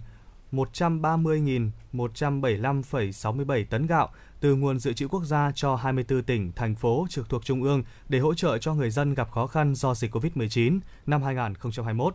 Trong số này có 15 tỉnh, thành phố phía Nam đang thực hiện giãn cách xã hội theo chỉ thị số 16 của Thủ tướng Chính phủ, bao gồm thành phố Hồ Chí Minh, Đồng Tháp, Tây Ninh, Cà Mau, Vĩnh Long, Long An, Kiên Giang, Trà Vinh, Bình Dương, Bến Tre, An Giang, Tiền Giang, Đồng Nai, Bà Rịa Vũng Tàu, Cần Thơ. Phó Thủ tướng yêu cầu Bộ Lao động Thương binh và Xã hội, Bộ Tài chính xử lý cụ thể theo quy định, chịu trách nhiệm về thông tin và số liệu báo cáo Ủy ban nhân dân các tỉnh thành phố nêu trên, chịu trách nhiệm về tính chính xác của số liệu báo cáo và thực hiện hỗ trợ kịp thời, đúng đối tượng, định mức theo quy định và phù hợp với công tác phòng chống dịch tại địa phương. Trường hợp sau khi thực hiện nếu vẫn còn khó khăn, Ủy ban nhân dân các tỉnh thành phố trên báo cáo Bộ Lao động Thương binh và Xã hội, Bộ Tài chính để trình Thủ tướng Chính phủ xem xét tiếp tục hỗ trợ.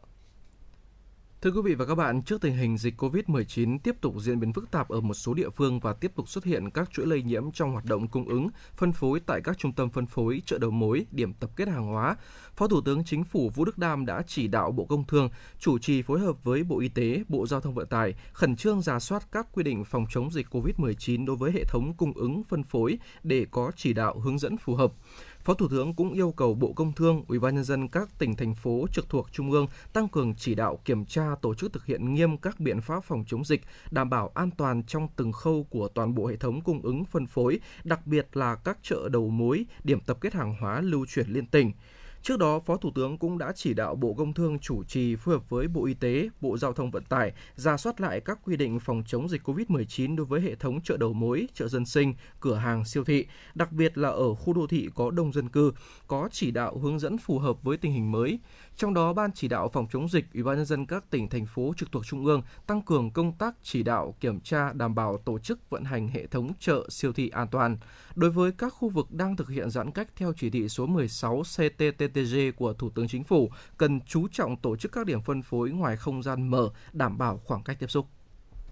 Tiếp tục các hoạt động hỗ trợ nhân dân khắc phục khó khăn do dịch COVID-19, sáng nay, Mặt trận Tổ quốc quận Ba Đình phối hợp với Cục Chính trị Bộ Tư lệnh Thủ đô tổ chức gian hàng không đồng hỗ trợ lương thực thực phẩm, hàng hóa thiết yếu cho các hộ gia đình gặp khó khăn. 600 xuất quà, mỗi suất trị giá 300.000 đồng đã được trao cho 600 hộ dân khó khăn, người lao động nghỉ việc, sinh viên trên địa bàn phường Đội Cấn, Ngọc Hà. Đặc biệt, nguồn thực phẩm hôm nay có nhiều rau quả tươi do thị xã Sơn Tây và huyện Đông Anh hỗ trợ. Đối với nhiều người lao động và người cao tuổi, sự hỗ trợ kịp thời này vô cùng ý nghĩa. Việc tổ chức mô hình gian hàng không đồng của Mặt trận Tổ quốc, Ban Chỉ huy Quân sự, Đoàn Thanh niên, quận Ba Đình – dưới sự hỗ trợ của Cục Chính trị, Bộ Tư lệnh Thủ đô đã thể hiện tính chủ động, sáng tạo, thiết thực, góp phần chia sẻ khó khăn với nhân dân trong thời điểm dịch bệnh và lan tỏa giá trị nhân văn, phát huy phẩm chất bộ đội cụ Hồ và tinh thần tương thân tương ái của người Việt Nam. Tính đến 19 tháng 8, triển khai thực hiện nghị quyết số 68 NQCP của Chính phủ, quận Thanh Xuân đã phê duyệt danh sách và kinh phí hỗ trợ 1.295 lao động với số tiền hơn 2 tỷ đồng, gồm lao động nghỉ việc không hưởng lương, lao động tự do và các trường hợp F1 đang cách ly. Quận cũng đã triển khai việc hỗ trợ 7.698 doanh nghiệp giảm đóng bảo hiểm tai nạn lao động, bệnh nghề nghiệp cho 95.032 lao động với số tiền là 2,78 tỷ đồng, hỗ trợ một doanh nghiệp tạm dừng đóng vào quỹ hưu trí và tử tuất với số tiền hơn 88 triệu đồng, tạm dừng đóng 6 tháng về việc thực hiện nghị quyết số 15 NQHDND ngày 13 tháng 8 năm 2021 của Hội đồng Nhân dân thành phố Hà Nội, Ủy ban Nhân dân quận Thanh Xuân đã xây dựng triển khai thực hiện kế hoạch hỗ trợ đối tượng bị ảnh hưởng gặp khó khăn do đại dịch COVID-19. Theo đó, 8 nhóm đối tượng được hưởng chính sách dự kiến có 6.473 người được hỗ trợ với tổng kinh phí khoảng 7,6 tỷ đồng. Vào chiều ngày 19 tháng 8, Ủy ban nhân dân quận Thanh Xuân ban hành 3 quyết định phê duyệt danh sách và kinh phí hỗ trợ cho 3.678 đối tượng, trong đó có 41 hộ cận nghèo, 1.619 đối tượng bảo trợ xã hội, 2.018 người có công cách mạng đang hưởng trợ cấp ưu đãi hàng tháng, thương binh đang hưởng chế độ mất sức lao động hàng tháng, thân nhân người có công đang hưởng trợ cấp ưu đãi hàng tháng với số tiền là 3,6 tỷ đồng. Các phường sẽ chi trả cho các đối tượng đảm bảo hoàn thành xong trước ngày 25 tháng 8 năm 2021. Ngày hôm nay, thông tin từ Ủy ban Nhân dân huyện Quốc Oai cho biết địa phương đã giả soát được gần 85.000 người được hưởng các chính sách hỗ trợ của nhà nước do ảnh hưởng của dịch COVID-19. Qua giả soát, toàn huyện có 73.734 người được nhận hỗ trợ theo nghị quyết số 68 ngày 1 tháng 7 năm 2021 của Chính phủ, với tổng số tiền sẽ chi trả hơn 117,6 tỷ đồng. Đến nay, các xã, thị trấn đã giải quyết cho gần 1.000 trường hợp, gồm hỗ trợ người lao động tạm hoãn thực hiện hợp đồng lao động, nghỉ việc không hưởng lương là 119 người, kinh phí hơn 515 triệu đồng, hỗ trợ hộ kinh doanh 205 hộ, kinh phí 615 triệu đồng, hỗ trợ lao động, lao động tự do là 601 người, số kinh phí là 901,5 triệu đồng. Chủ tịch Ủy ban nhân dân huyện Quốc Oai Nguyễn Trường Sơn cho biết, cùng với việc chi trả tiền hỗ trợ cho người dân theo Nghị định 68, Ủy ban Nhân dân huyện đã ban hành quyết định số 4071 ngày 18 tháng 8 năm 2021 phê duyệt danh sách đối tượng hưởng hỗ trợ theo Nghị quyết 15 thành phố cho 11.268 người đang hưởng trợ cấp ưu đãi người có công với cách mạng, bảo trợ xã hội, hộ nghèo và hộ cận nghèo. Số kinh phí hỗ trợ cho các đối tượng này là hơn 11,2 tỷ đồng, Ngoài ra, Bảo hiểm xã hội huyện Quốc Oai đã giảm mức đóng bảo hiểm tai nạn lao động, bệnh nghề nghiệp cho 8.783 lao động với số tiền giảm đóng là 232,6 triệu đồng một tháng. Dự kiến huyện Quốc Oai sẽ chi trả tiền hỗ trợ cho các đối tượng bị ảnh hưởng bởi dịch COVID-19 xong trước ngày 25 tháng 8 năm 2021.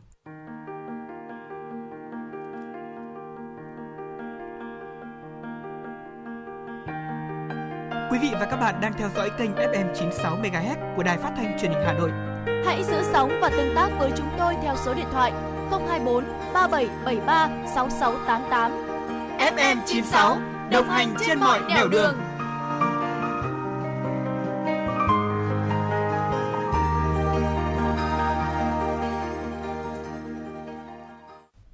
Thưa quý vị và các bạn, bước vào công cuộc xây dựng nông thôn mới từ năm 2010 với xuất phát điểm không cao, nhưng dưới sự nỗ lực lãnh đạo của các cấp chính quyền cùng sự quyết tâm đồng lòng của nhân dân, thì đến nay xây dựng nông thôn mới tại huyện Mê Linh như một cuộc cách mạng đã thay đổi hoàn toàn và khởi sắc toàn diện từ kinh tế, văn hóa, xã hội đến đời sống của nhân dân không ngừng được nâng cao.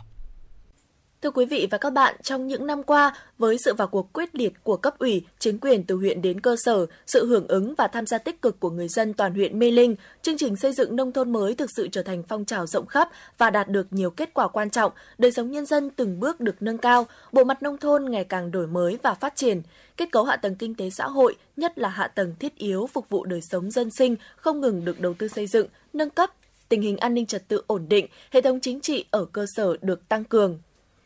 sau hơn 10 năm triển khai chương trình Mục tiêu Quốc gia xây dựng nông thôn mới, toàn huyện Mê Linh đã có 16 trên 16 xã được Ủy ban nhân dân thành phố Hà Nội trao bằng công nhận xã đạt chuẩn nông thôn mới. Kết cấu hạ tầng nông thôn thay đổi nhanh chóng và toàn diện, canh mương thủy lợi nội đồng đáp ứng nhu cầu chủ động tưới tiêu trong sản xuất nông nghiệp. Nhiều công trình trụ sở làm việc của xã, trường học được đầu tư xây dựng mới khang trang, các công trình văn hóa được đầu tư xây dựng đến từng thôn, xóm, khu dân cư phục vụ tốt nhu cầu sinh hoạt văn hóa của cộng đồng dân cư nông thôn. Ông Phùng Quang Minh, xã Thạch Đà, huyện Mê Linh nói.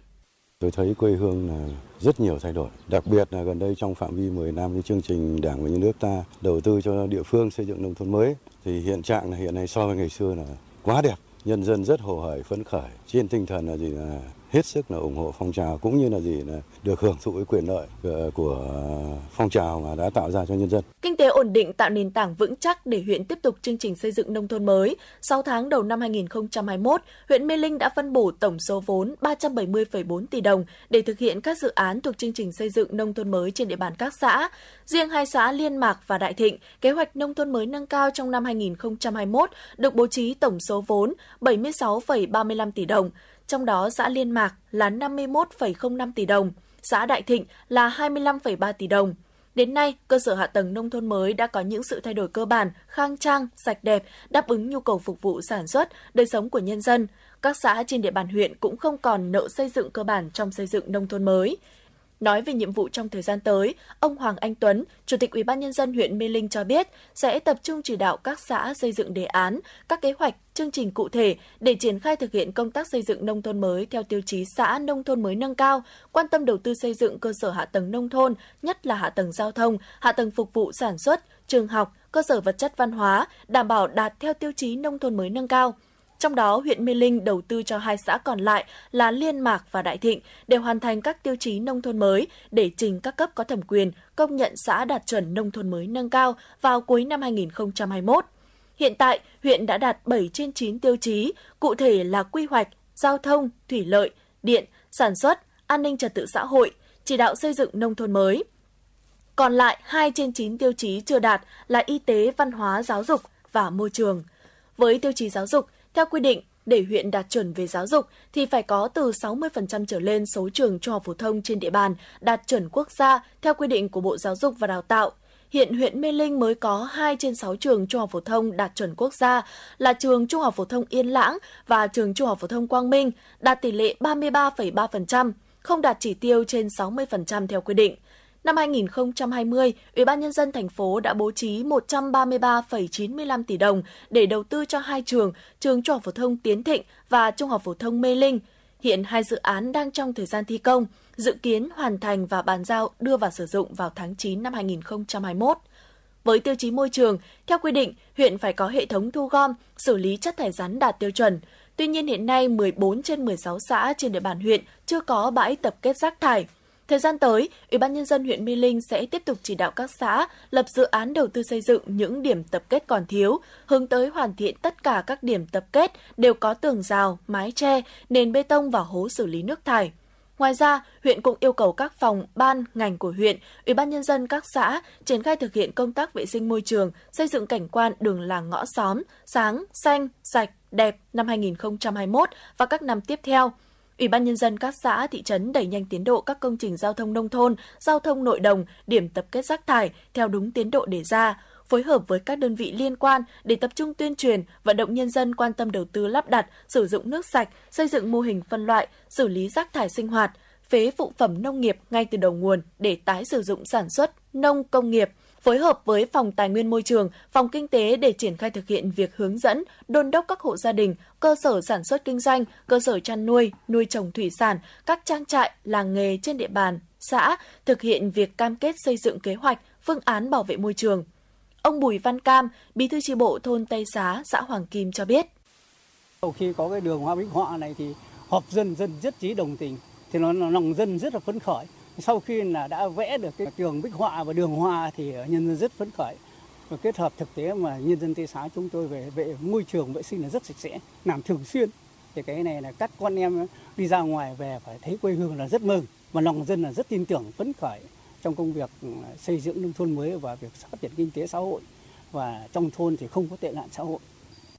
Huyện sẽ tiếp tục thực hiện các kế hoạch, đề án trong chương trình xây dựng nông thôn mới ở giai đoạn tới, trong đó, huyện sẽ tập trung vào phát triển kinh tế, văn hóa xã hội và nâng cao đời sống nhân dân, hoàn thành hai tiêu chí còn lại. Cùng với đó là tăng cường tối đa nguồn lực xây dựng nông thôn mới từ trung ương đến địa phương. Huyện cũng sẽ kiện toàn, ra soát lại và làm tốt công tác chỉ đạo xây dựng nông thôn mới trong giai đoạn 2021-2025. Mê Linh sẽ quyết tâm phấn đấu trở thành huyện đạt chuẩn nông thôn mới vào năm 2021. Ông Hoàng Anh Tuấn, Chủ tịch Ủy ban nhân dân huyện Mê Linh cho biết, huyện cũng hết sức quan tâm để mà xây dựng các cái vùng rau, vùng hoa an toàn. Với những cái việc mà quan tâm hỗ trợ đối với lại những người dân một là cái hạ tầng thì đã có cái việc mà đầu tư. Đối với lại cùng kết hợp với việc xây dựng nông thôn mới thì đã đầu tư các cái hạ tầng về hệ thống đường uh, nội đồng. Tức là đường sẽ từ kết nối từ thôn xóm sang các cái khu vực đồng ruộng thuận lợi cho cái công tác mà người dân đi lại để sản xuất như vậy, trong năm 2021 và các năm tiếp theo, địa phương sẽ tập trung chỉ đạo các xã triển khai xây dựng nông thôn mới theo tiêu chí xã nông thôn mới nâng cao, quan tâm đầu tư cơ sở hạ tầng nông thôn, nhất là hạ tầng giao thông, hạ tầng phục vụ sản xuất, trường học, cơ sở vật chất, văn hóa đảm bảo đạt theo các tiêu chí cụ thể. Đặc biệt, triển khai có hiệu quả các giải pháp để hoàn thành các tiêu chí huyện nông thôn mới, đặt mục tiêu cuối năm 2021 có thể hoàn thiện hồ sơ để trình thành phố Trung ương công nhận huyện đạt chuẩn nông thôn mới. Xin được tiếp tục chương trình với những thông tin đáng chú ý khác. Thưa quý vị và các bạn, ngày hôm nay, theo tin từ Bệnh viện Đa khoa Đức Giang, tại đây vừa tiêm vaccine phòng COVID-19 cho gần 200 bệnh nhân đang điều trị thận nhân tạo tại khoa nội thận tiết niệu. Sức khỏe của gần 200 người này sau tiêm hoàn toàn bình thường – đây cũng là bệnh viện đầu tiên trực thuộc Sở Y tế Hà Nội tiêm vaccine COVID-19 cho bệnh nhân chạy thận nhân tạo. Ông Nguyễn Văn Thường, Giám đốc Bệnh viện Đa khoa Đức Giang cho biết, bệnh nhân chạy thận nhân tạo là nhóm bệnh nhân thường xuyên phải đến bệnh viện điều trị, đối diện với nhiều nguy cơ mắc COVID-19. Thậm chí nếu nhiễm COVID-19, nhóm bệnh nhân chạy thận nhân tạo là đối tượng dễ mắc nặng và đối mặt với nguy cơ tử vong cao. Do đó, sau khi có kết quả khám sàng lọc, bệnh viện đã tiến hành tiêm vaccine phòng COVID-19 một mũi cho gần 200 bệnh nhân đang điều trị thận nhân tạo tại đây. Các bệnh nhân điều trị thận nhân tạo này đều phải lọc máu định kỳ 3 lần một tuần, sử dụng nhiều loại thuốc bổ trợ, lại thêm nhiều bệnh lý nền nên việc khám sàng lọc được Bệnh viện Đa khoa Đức Giang thực hiện nghiêm ngặt theo quy định nhằm bảo đảm an toàn tuyệt đối, tránh các biến chứng có thể xảy ra. Bên cạnh đó, các bệnh nhân còn được hướng dẫn tư vấn kỹ lưỡng về cách thức ăn uống, nghỉ ngơi và những phản ứng phụ sau khi tiêm. Bác sĩ Nguyễn Văn Tuyên, trưởng khoa nội thận tiết niệu, Bệnh viện Đa khoa Đức Giang cho biết, do điều kiện sức khỏe của bệnh nhân chạy thận nhân tạo không tốt nên vấn đề an toàn khi tiêm cho nhóm bệnh nhân này luôn được các y bác sĩ đặt lên hàng đầu. Các bệnh nhân đều được kiểm soát thân nhiệt, huyết áp, làm các xét nghiệm điện tâm đồ, chụp X-quang. Đặc biệt, đều được test nhanh COVID-19 nhằm đảm bảo đủ điều kiện sức khỏe trước khi tiêm. Sau tiêm, các bệnh nhân đều được yêu cầu ở lại theo dõi 60 phút thay vì 30 phút như người bình thường. Hôm nay, các quận huyện thị xã tiếp tục triển khai lấy mẫu xét nghiệm SARS-CoV-2 trên diện rộng đợt 2 cho đối tượng nguy cơ cao, người sinh sống trong khu vực phong tỏa, khu vực nguy cơ. Và tính đến 19 giờ ngày hôm qua thì toàn thành phố đã lấy được khoảng 430.000 mẫu, trong đó có 107.259 mẫu âm tính, các mẫu còn lại thì đang chờ kết quả. Theo Trung tâm Kiểm soát Bệnh tật CDC Hà Nội, hiện toàn thành phố đang phấn đấu lấy được gần 1 triệu mẫu xét nghiệm trong đợt 2 này. Thời gian theo kế hoạch là hết ngày hôm nay, 20 tháng 8 phải hoàn thành. Đây thực sự là áp lực đối với lực lượng y tế tại các quận huyện, thị xã. Do đó, có thể chỗ này, chỗ khác chưa tuân thủ đúng quy định. CDC Hà Nội đã có chỉ đạo tới các quận huyện thị xã yêu cầu nhân viên y tế làm nhiệm vụ lấy mẫu phải có đồ bảo hộ, găng tay đạt chuẩn khi làm việc. Ông Khổng Minh Tuấn, Phó Giám đốc Trung tâm Kiểm soát Bệnh tật CDC Hà Nội cho biết, về nguyên tắc sau mỗi lần thực hiện lấy mẫu, nhân viên y tế phải sát khuẩn tay cẩn thận bằng cồn. Theo quy định của Bộ Y tế, găng tay không cần thay liên tục, nhưng việc sát khuẩn thì là liên tục bắt buộc. Trong quá trình lấy mẫu có thể sử dụng một đôi găng tay y tế và khử khuẩn găng tay bằng dung dịch sát khuẩn nhanh sau mỗi lần lấy mẫu, thay găng sau khi khử khuẩn tối đa là 6 lần hoặc khi găng bị hỏng để thay thế cho việc đeo hai đôi găng tay và thay găng sau mỗi lần lấy mẫu. Theo ông Khổng Minh Tuấn, nếu lấy mẫu cho người này chưa sát khuẩn mà lấy mẫu cho người kia là sai quy định. Trong tình huống này, người dân có quyền giám sát nhắc nhở, yêu cầu người lấy mẫu sát khuẩn đầy đủ trước khi lấy mẫu cho mình. Và cùng với đó, CDC Hà Nội có các đội giám sát hỗ trợ các quận huyện thị xã để đôn đốc nhắc nhở tuân thủ các quy định chuyên môn về công tác lấy mẫu, vận chuyển, bảo quản. Với người dân, ông Khổng Minh Tuấn cũng đưa ra lưu ý trước khi mời đi lấy mẫu xét nghiệm, việc trang bị khẩu trang đầy đủ là quan trọng nhất. Bên cạnh đó, cần tuân thủ quy định về giãn cách. Đặc biệt, nếu thấy nhân viên y tế sơ suất, quên việc sát khuẩn, người dân có quyền nhắc nhở để đảm bảo an toàn cho bản thân. Hà Nội yêu cầu Sở Xây dựng phối hợp với Sở Y tế, Ủy ban nhân dân các quận, huyện, thị xã trên địa bàn đánh giá nguy cơ lây nhiễm COVID-19 qua hệ thống điều hòa trung tâm, hệ thống thông gió tòa nhà trung cư. Đây là nội dung được nêu ra trong văn bản hòa tốc về việc tăng cường kiểm soát việc thực hiện giãn cách xã hội, đặc biệt tại các khu vực phong tỏa để phòng chống dịch COVID-19. Việc đánh giá trên nhằm hướng dẫn chủ đầu tư ban quản trị các tòa nhà có giải pháp phù hợp để tránh lây nhiễm dịch bệnh trong trường hợp xuất hiện ca F0 trong khu chung cư, tòa nhà. Đồng thời, Sở Chỉ huy phòng chống dịch COVID-19 thành phố Hà Nội cũng yêu cầu kiểm tra, ra soát, xử lý nghiêm các tổ chức cá nhân thuê căn hộ chung cư làm nơi làm việc có số nhân viên đông người trong thời gian giãn cách xã hội. Liên quan đến việc này, Phó giáo sư tiến sĩ Trần Đắc Phu, Cố vấn Trung tâm đáp ứng khẩn cấp sự kiện y tế công cộng Việt Nam cho biết, việc COVID-19 có lây qua đường ống thông khí hay không cần xem xét kỹ không khí từ nhà người mắc COVID-19 có lọt sang nhà người khác và lượng không khí đi theo ống thông gió có nhiều không. Phó giáo sư tiến sĩ Trần Đắc Phu cũng khuyên người dân không nên hoang mang, không nên đóng kín các cửa sổ mà càng mở ra thông thoáng bao nhiêu càng tốt bấy nhiêu. Thưa quý vị thính giả, việc dùng corticoid bừa bãi sẽ khiến gia tăng tỷ lệ tử vong ở nhóm bệnh nhân mắc COVID-19 nhẹ. Cảnh báo đáng lưu tâm này vừa được thạc sĩ bác sĩ Ngô Đức Hùng, khoa hồi sức cấp cứu bệnh viện Bạch Mai chia sẻ trên trang fanpage cá nhân. Bên dưới phần bình luận không ít người bày tỏ sự lo lắng khi bạn bè người thân của mình cũng sử dụng loại thuốc này. Không chỉ riêng bác sĩ Hùng, các bác sĩ ở Bệnh viện Bệnh nhiệt đới Trung ương cũng cho rằng thực trạng lạm dụng corticoid đang xảy ra mà người dân chưa lường hết được những hệ lụy song hành. Thạc sĩ bác sĩ Phạm Văn Phúc, khoa hồi sức tích cực Bệnh viện Bệnh nhiệt đới Trung ương cho hay, trên mạng có những chia sẻ về việc điều trị cho bệnh nhân ở nhà những thuốc corticoid. Corticoid là thuốc ức chế miễn dịch, có rất nhiều tác dụng phụ, vì thế nếu mình sử dụng sai thời điểm thì có nguy cơ virus bùng phát trở lại, làm cho tình trạng bệnh của bệnh nhân nặng hơn. Và đặc biệt nó có tác dụng phụ lên tuyến đường thận, làm rối loạn đường huyết, rối loạn chuyển hóa hay suy tuyến thận. Theo Sở Thông tin và Truyền thông Hà Nội, thành phố Hà Nội đưa vào vận hành tổng đài 1022. Đây là kênh kết nối tiếp nhận phản ánh, giải đáp kiến nghị của công dân tổ chức trên địa bàn thành phố. Trước mắt tổng đài 1022 tập trung tiếp nhận giải đáp các kiến nghị, phản ánh và tư vấn liên quan đến phòng chống COVID-19.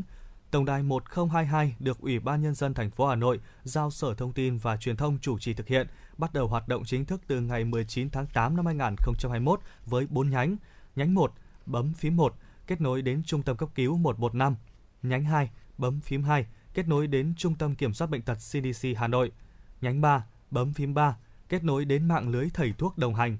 Nhánh 4, bấm phím 4, kết nối đến Sở Thông tin và Truyền thông để phản ánh về vi phạm phòng chống dịch COVID-19.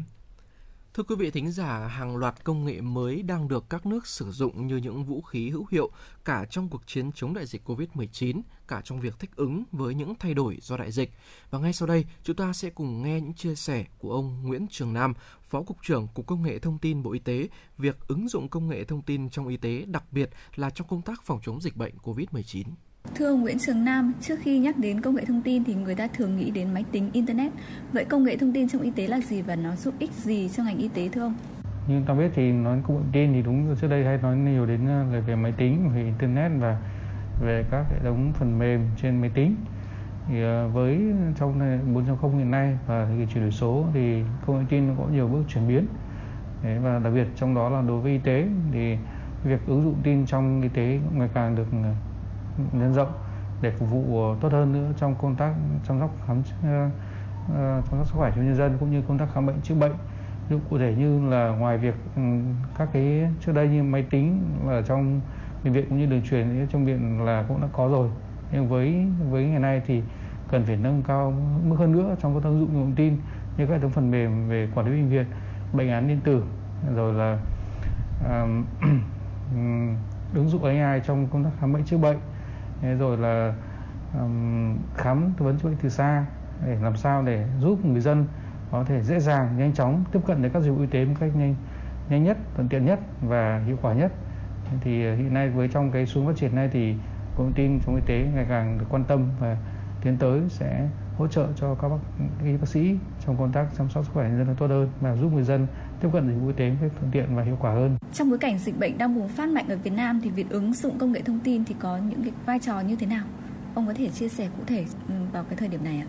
Thì ờ, trong cái bối cảnh dịch Covid bùng phát thì chúng ta biết thì để làm sao chúng ta kiểm soát được dịch bệnh và nhanh chóng khoanh vùng dập dịch cũng như là sớm phát hiện nguy cơ thì đấy là điều tiên quyết trong cái việc là mà chúng ta chủ động trong việc là phòng chống dịch bên cạnh những các yếu tố phòng chống dịch như là gì? Là 5K cộng vaccine thì yếu tố công nghệ hiện nay còn đang được thúc đẩy để làm sao để giúp chúng ta chủ động trong việc là phòng chống dịch. Thì ờ, như chúng ta biết ví dụ như là uh, khi mà chúng ta phụ công tác truy vết có một ca f trong cộng đồng thì nếu như mà chúng ta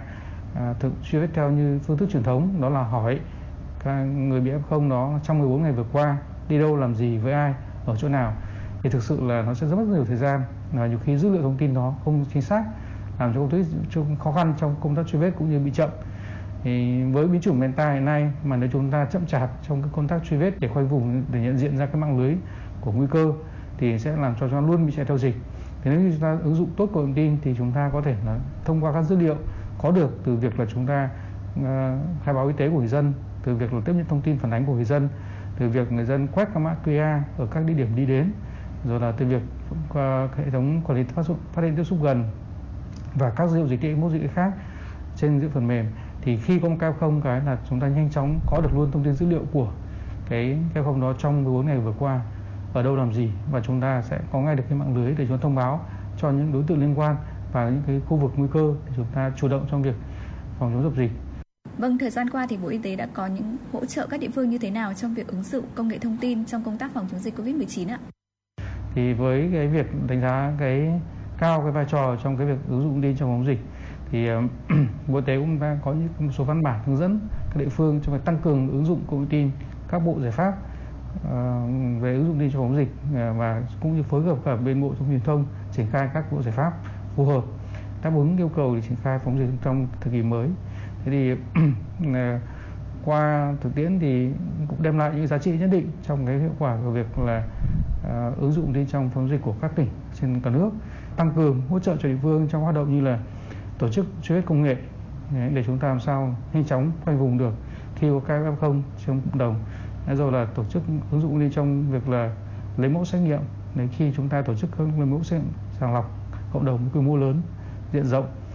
Rồi là chúng ta đẩy mạnh công tác tiêm chủng để từ việc đó để bảo vệ, chăm sóc sức khỏe cho chủ động trong người dân. Thì à, ứng dụng tin trong đó để giúp trong công tác khi triển khai cái chiến dịch tiêm chủng quy mô lớn thì có thể hiệu quả và nhanh chóng trong công tác quản lý tiêm. Và cũng như một số các bộ giải pháp khác như là cái hệ thống quản lý điều hành, phân tích thống kê, báo cáo phân tích dịch, dự báo nguy cơ cũng để giúp cho địa phương chủ động trong công tác quản lý điều hành để có thông tin dữ liệu kịp thời, để ra các quyết định chỉ đạo ừ, nhanh chóng và cũng như là đôn đốc thúc đẩy các địa phương chủ động đánh giá các mức độ an toàn covid ở tại địa phương cơ sở mình để từ đó tạo ra các vùng xanh cũng như là các vùng cam đỏ ở trên bản đồ để để nhận diện được nguy cơ để vụ công tác điều hành cũng như là cộng đồng có thể biết được để chúng ta có chủ động trong biện pháp phòng chống dịch. Vâng, xin trân trọng cảm ơn ông.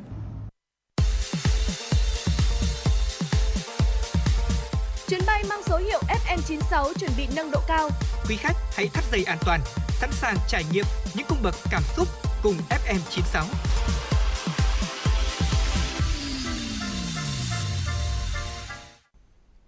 Quý vị và các bạn đang nghe chương trình Chuyển động Hà Nội chiều được phát trực tiếp trên tần số FM 96 MHz của Đài Phát thanh và Truyền hình Hà Nội. Chỉ đạo nội dung Phó Tổng biên tập Nguyễn Tiến Dũng, tổ chức sản xuất Lê Xuân Luyến, biên tập Minh Thơm, MC Tuấn Hiệp, Tuấn Anh, thư ký Thu Vân cùng kỹ thuật viên Bích Hoa thực hiện. Còn bây giờ, quý vị và các bạn hãy giữ sóng, chúng tôi sẽ tiếp tục chuyển tới quý vị và các bạn. Đó là bài hát Hà Nội tình yêu của tôi do ca sĩ Xuân Hào trình bày. Xin mời quý vị cùng thưởng thức.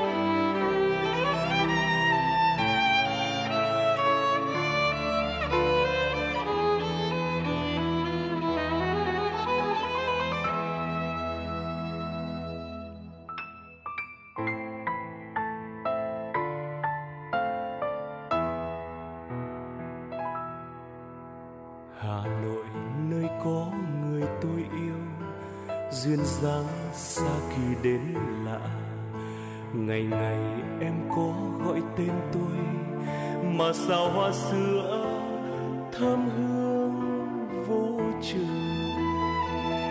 hà nội của tôi ơi, mãi ghi trong lòng tôi. Kỷ niệm thời yêu dấu hát mãi giai điệu em. Hà nội của tôi ơi, dấu đi trăm ngàn nơi.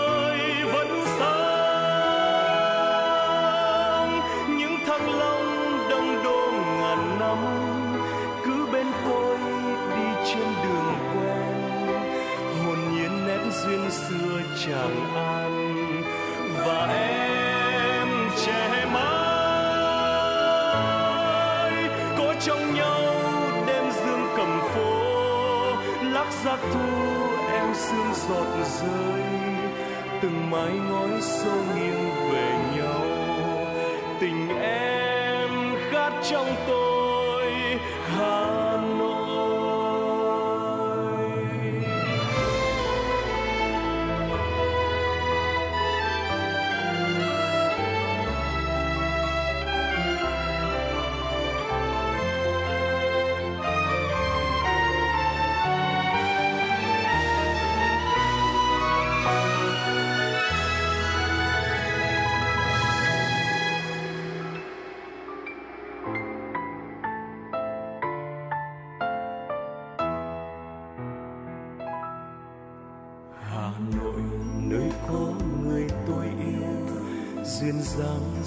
Khi đến lạ.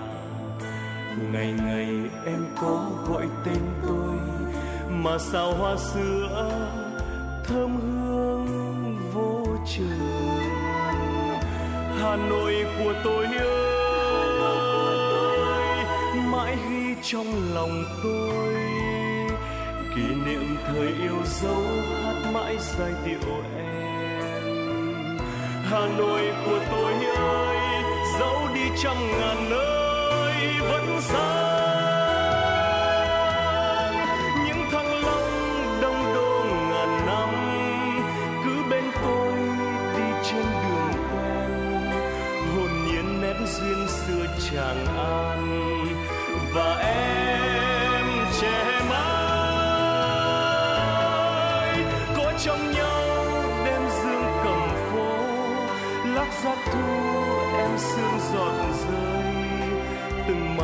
mái xô nghiêng về nhau. Tình em khát trong tôi.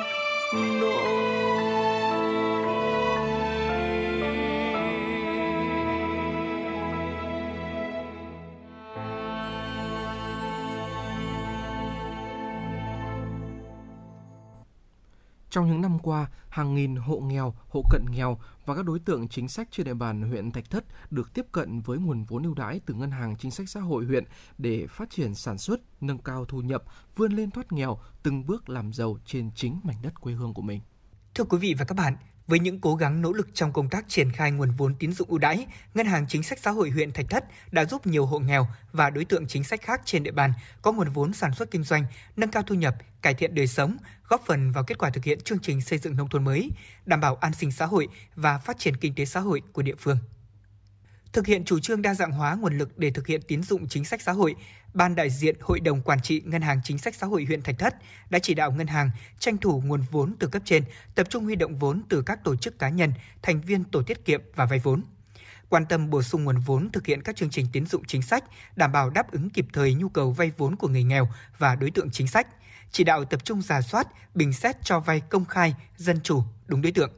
Đặc biệt trong hoạt động cho vay, Ngân hàng Chính sách Xã hội huyện Thạch Thất thực hiện thông qua hợp đồng ủy thác với các tổ chức chính trị xã hội.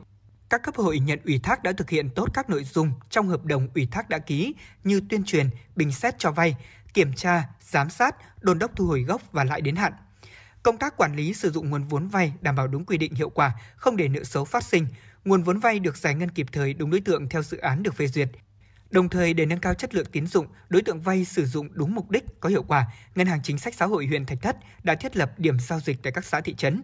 Tại các điểm giao dịch thực hiện công tác chính sách tín dụng ưu đãi, quy trình thủ tục của ngân hàng, công khai dư nợ, thời hạn trả nợ, tổ chức giao dịch theo lịch cố định hàng tháng nhằm giúp người nghèo và đối tượng chính sách tiếp cận chính sách ưu đãi của chính phủ được thuận lợi và dễ dàng hơn. Tại các buổi giao dịch, cán bộ ngân hàng đã dành thời gian để tuyên truyền cho các hộ vay. Ông Dương Quốc Mạnh, Phó Giám đốc Ngân hàng Chính sách Xã hội huyện Thạch Thất cho biết. Để đồng vốn ờ, tín dụng chính sách đến ờ, đúng đối tượng đầu năm thì ờ, ban đại diện và quản trị ngân hàng chính sách xã hội huyện và ở đây là trực tiếp đồng chí phó chủ tịch huyện đã chỉ đạo rất sát sao và quyết liệt đối với các ủy ban nhân dân các xã và ngân hàng chính sách xã hội phối hợp cùng với hội đoàn thể cùng với ủy, ủy ban nhân dân các xã ra soát tất cả các đối tượng trong danh sách hộ nghèo cận nghèo và phát sinh hoặc là thay đổi ở trong năm để ngân hàng sẽ làm việc cùng với hội đoàn thể xã trước khi cho vay thì ngân hàng cũng kiểm tra ngay trong khi cho vay. Có nghĩa là ngay tại buổi giao dịch này thì ngân hàng giải ngân và ngân hàng cũng dành ra 5-10 phút để hỏi hộ vay và tuyên truyền đối với tất cả các chương trình uh, tín dụng và để cho hộ vay nắm được những quyền lợi và nghĩa vụ của mình. Và sau đấy thì trong vòng khoảng 30 ngày thì hội đoàn thể xã sẽ đi kiểm tra toàn bộ hộ vay vốn đã được giải ngân để cho hộ vay đảm bảo cho hộ vay sử dụng vốn đúng mục đích Tính đến hết quý 1 năm 2021, tổng nguồn vốn tín dụng của Ngân hàng Chính sách Xã hội huyện Thạch Thất đạt 465,4 tỷ đồng, tăng 48 tỷ đồng so với đầu năm. Trong đó, nguồn vốn trung ương chiếm 56,7% tổng nguồn vốn, nguồn vốn vay ngân sách Ủy ban dân thành phố chiếm 42,3% và nguồn ủy thác Ủy ban dân huyện chiếm 1%. Tổng dư nợ cho vay đến ngày 31 tháng 3 đạt gần 424 tỷ đồng, đạt khoảng 91% kế hoạch năm tốc độ tăng trưởng 2,05% với trên 11.200 hộ vay thông qua 289 tổ tiết kiệm và vay vốn. Từ nguồn vốn vay ưu đãi của Ngân hàng Chính sách Xã hội huyện, hàng nghìn người dân trên địa bàn huyện Thạch Thất đã có điều kiện xây mới, cải tạo công trình vệ sinh, công trình nước sạch, vệ sinh môi trường, cải thiện điều kiện sinh hoạt, chất lượng cuộc sống được nâng cao và chăn nuôi, trồng trọt làm nghề thủ công ngày càng phát triển – nhiều hộ dân đã mạnh dạn đưa các giống cây, con mới, nâng cao năng suất, chất lượng vào sản xuất, từng bước thay đổi tập quán canh tác cũ, xây dựng nhiều mô hình trồng trọt chăn nuôi hiệu quả. Điển hình như gia đình chị Kim Thị Huyền, thôn Nội Thôn, xã Phú Kim, trước đây là hộ nghèo. Được sự quan tâm của Ngân hàng Chính sách Xã hội huyện Thạch Thất, của cấp ủy Đảng, chính quyền địa phương, gia đình chị được tiếp cận nguồn vốn tín dụng chính sách và đã đầu tư mua bò nái sinh sản cũng như nuôi được các con học đại học. Nhờ vậy mà đến nay, gia đình chị đã được thoát nghèo bền vững, có cuộc sống ổn định chị Kim Thị Huyền, thôn Nội Thôn, xã Phú Kim, huyện Thạch Thất chia sẻ. Ngân hàng chính sách xã hội đấy thì ờ, cũng cho gia đình vay vốn. Thứ nhất là vay vốn ờ, để giải quyết việc làm. Thì gia đình mùa mua bo, chăn bo và đã thoát nghèo. À, à, vốn nước sạch thì là gia đình đã có nước sạch à, dùng. Cái thứ ba là về vốn sinh viên thì con cái đã học ở đại học để nuôi con cái ăn học đấy và các cháu đã được đi học đại học thì tôi cũng không biết nói gì hơn thì gia đình tôi cũng rất là phấn khởi và cảm ơn bên uh, uh, ngân hàng chính sách đã hỗ trợ để gia đình tôi thoát được nghèo. Gia đình anh Cấn Văn Thập, thôn Làng Kim 1, xã Kim Quan được vay 50 triệu đồng vốn vay để giải quyết việc làm từ Ngân hàng Chính sách Xã hội huyện Thạch Thất. Anh đã đầu tư nâng cấp lán xưởng và mua thêm máy móc hiện đại để sản xuất đồ mộc dân dụng. Nhờ đó đã nâng cao hiệu quả kinh tế cho gia đình, mỗi năm thu lãi từ 200 đến 300 triệu đồng. Anh Cấn Văn Thập, thôn Làng Kim 1, xã Kim Quan, huyện Thạch Thất cho hay. Ngày xưa thì ờ, cả hai cái máy nó nhỏ quá, nên là cái hoạt động là gia đình mình chỉ làm được 10 bộ ghế. Thế nên là từ lúc mà mua được, được ờ, nhà nước hỗ trợ vay cái ờ, cái, cái, cái chính sách ngân hàng ấy, thì là mua thêm một số máy móc thì làm nó hiệu quả hơn được nhiều hơn. Còn nâng cấp thêm máy móc và lá xưởng tháng nào cũng thu nhập 30 triệu trở lại đấy, 27 đến 30 triệu nếu mà nguyện vọng của, của như tôi thì là muốn uh, bên ngân hàng chính sách là cho vay uh, tăng thêm một ít nữa. Tối thiểu là 100 đến 150 triệu để sản xuất.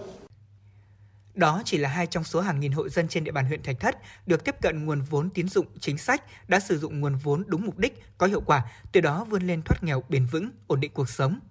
Theo lãnh đạo Ngân hàng Chính sách Xã hội huyện Thạch Thất, để phát huy hiệu quả nguồn vốn vay như hiện nay, thì ngoài việc tư vấn cung cấp các thông tin cần thiết cho các hộ vay vốn tại thời điểm giao dịch, Ngân hàng Chính sách Xã hội huyện còn phân công cán bộ tín dụng phối hợp cùng với các tổ chức hội, đoàn thể nhận ủy thác trực tiếp, kiểm tra việc sử dụng vốn vay, phương thức đầu tư sản xuất, kinh doanh của các hộ vay vốn, hướng dẫn hỗ trợ các hộ tiếp cận với mô hình phát triển kinh tế hiệu quả, từ những kết quả đạt được thời gian tới, Ngân hàng Chính sách Xã hội huyện Thạch Thất sẽ tiếp tục phối hợp với các cấp các ngành, nhất là các tổ chức chính trị xã hội nhận ủy thác đẩy mạnh công tác tuyên truyền về chủ trương chính sách cho vay hộ nghèo và các đối tượng chính sách khác theo quy định của chính phủ để người vay vốn hiểu và thực hiện đúng chính sách, sử dụng vốn vay đúng mục đích, có hiệu quả và có trách nhiệm trả nợ ngân hàng đồng thời tranh thủ nguồn vốn từ trung ương từ ngân sách địa phương, huy động nguồn vốn nhàn rỗi trong dân, kịp thời phục vụ nhu cầu vay vốn cho các đối tượng chính sách, bảo đảm giải ngân nhanh, gọn với mức vay hợp lý theo quy định và phù hợp với nhu cầu thực tế, giúp cho các gia đình có điều kiện đầu tư phát triển kinh tế, tạo việc làm, nâng cao thu nhập, cải thiện chất lượng cuộc sống. Xin cảm ơn MC Lê Thông và để tiếp theo chương trình, xin mời quý vị và các bạn lắng nghe một số thông tin mà chúng tôi vừa cập nhật. Thưa quý vị, ngày hôm qua, Bộ Giáo dục và Đào tạo và Ủy ban Văn hóa Giáo dục Thanh niên, Thiếu niên và Nhi đồng của Quốc hội tổ chức hội nghị trực tuyến tổng kết một năm triển khai thực hiện đổi mới chương trình sách giáo khoa giáo dục phổ thông. Theo đánh giá của Bộ Giáo dục và Đào tạo, dù triển khai trong bối cảnh gặp nhiều khó khăn do dịch COVID-19, song ngành giáo dục đã hoàn thành nhiệm vụ năm học 2020, năm học 2021 100% trường tiểu học ưu tiên thực hiện bảo đảm tỷ lệ một phòng học trên một lớp, 100% học sinh lớp 1 được học 2 buổi trên một ngày. Mỗi ngày bố trí không quá 7 tiết học, chất lượng giáo dục đảm bảo yêu cầu có một số mặt nổi trội hơn so với chương trình hiện hành. Học sinh mạnh dạn tự tin hơn, biết nêu quan điểm và cơ bản đọc thông viết thạo ngay từ học kỳ 1 – Thời gian tới, Bộ Giáo dục và Đào tạo tiếp tục phối hợp với các bộ, ngành trung ương và địa phương giả soát, đánh giá để tham mưu chính phủ, ban hành các cơ chế chính sách, tập trung chuẩn bị về đội ngũ giáo viên, cơ sở vật chất, thiết bị dạy học và những điều kiện đáp ứng thực tế hiệu quả những đổi mới của chương trình sách giáo khoa, giáo dục phổ thông. Một trong những giải pháp sẽ được tăng cường triển khai là hướng dẫn các địa phương giả soát, sắp xếp mạng lưới trường học, đánh giá thực trạng cơ sở vật chất hiện có, xác định nhu cầu xây dựng mới, sửa chữa, cải tạo phòng học, trong đó ưu tiên bảo đảm một lớp trên một phòng cho cấp tiểu học, đồng thời đẩy mạnh công tác xã hội hóa sách giáo khoa, tạo cơ chế cạnh tranh lành mạnh nhằm nâng cao chất lượng phục vụ và mở rộng đối tượng được hưởng ưu đãi, trợ cấp hoặc miễn phí sử dụng sách giáo khoa, tài liệu học tập.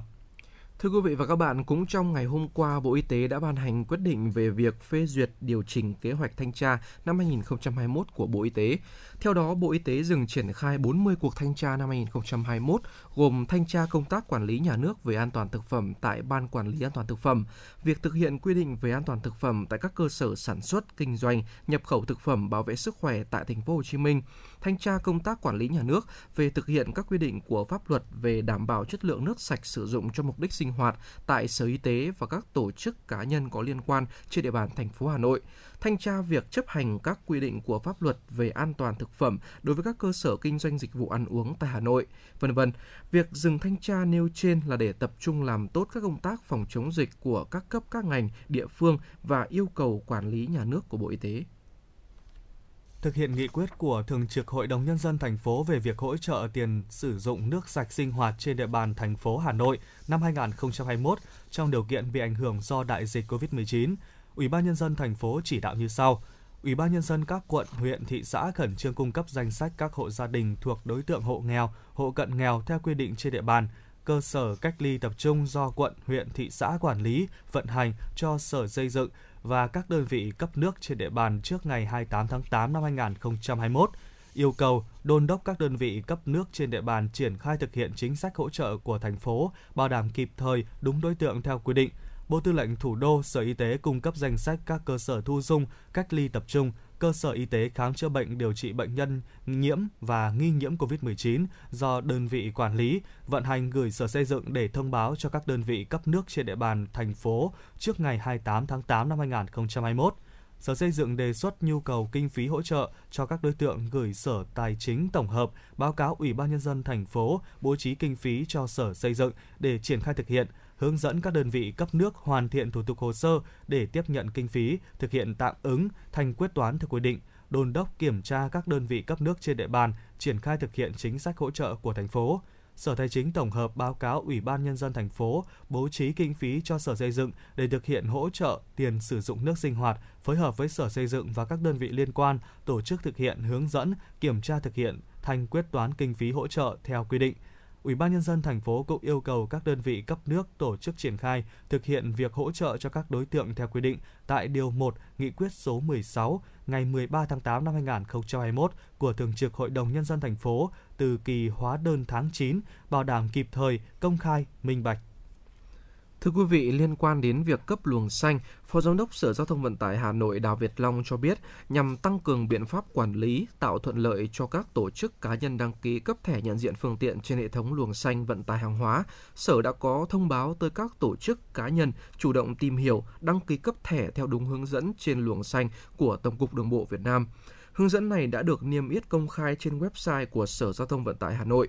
việc cấp thẻ nhận diện cho phương tiện mã QR code trên luồng xanh của Tổng cục Đường bộ Việt Nam thực hiện hoàn toàn miễn phí, không thu tiền. Trường hợp có khó khăn vướng mắc hoặc nếu có thông tin liên quan đến các đối tượng thu tiền trái quy định trong quá trình đăng ký cấp thẻ nhận diện mã QR cho phương tiện, Sở Giao thông Vận tải Hà Nội đề nghị liên hệ trực tiếp với đường dây nóng của Sở theo số điện thoại 0248 589 3082 hoặc gửi các thông tin phản ánh về địa chỉ email sogtvt@hanoi.gov.vn và trình báo ngay với cơ quan công an để phối hợp kiểm tra, làm rõ và xử lý nghiêm các tổ chức cá nhân vi phạm theo quy định.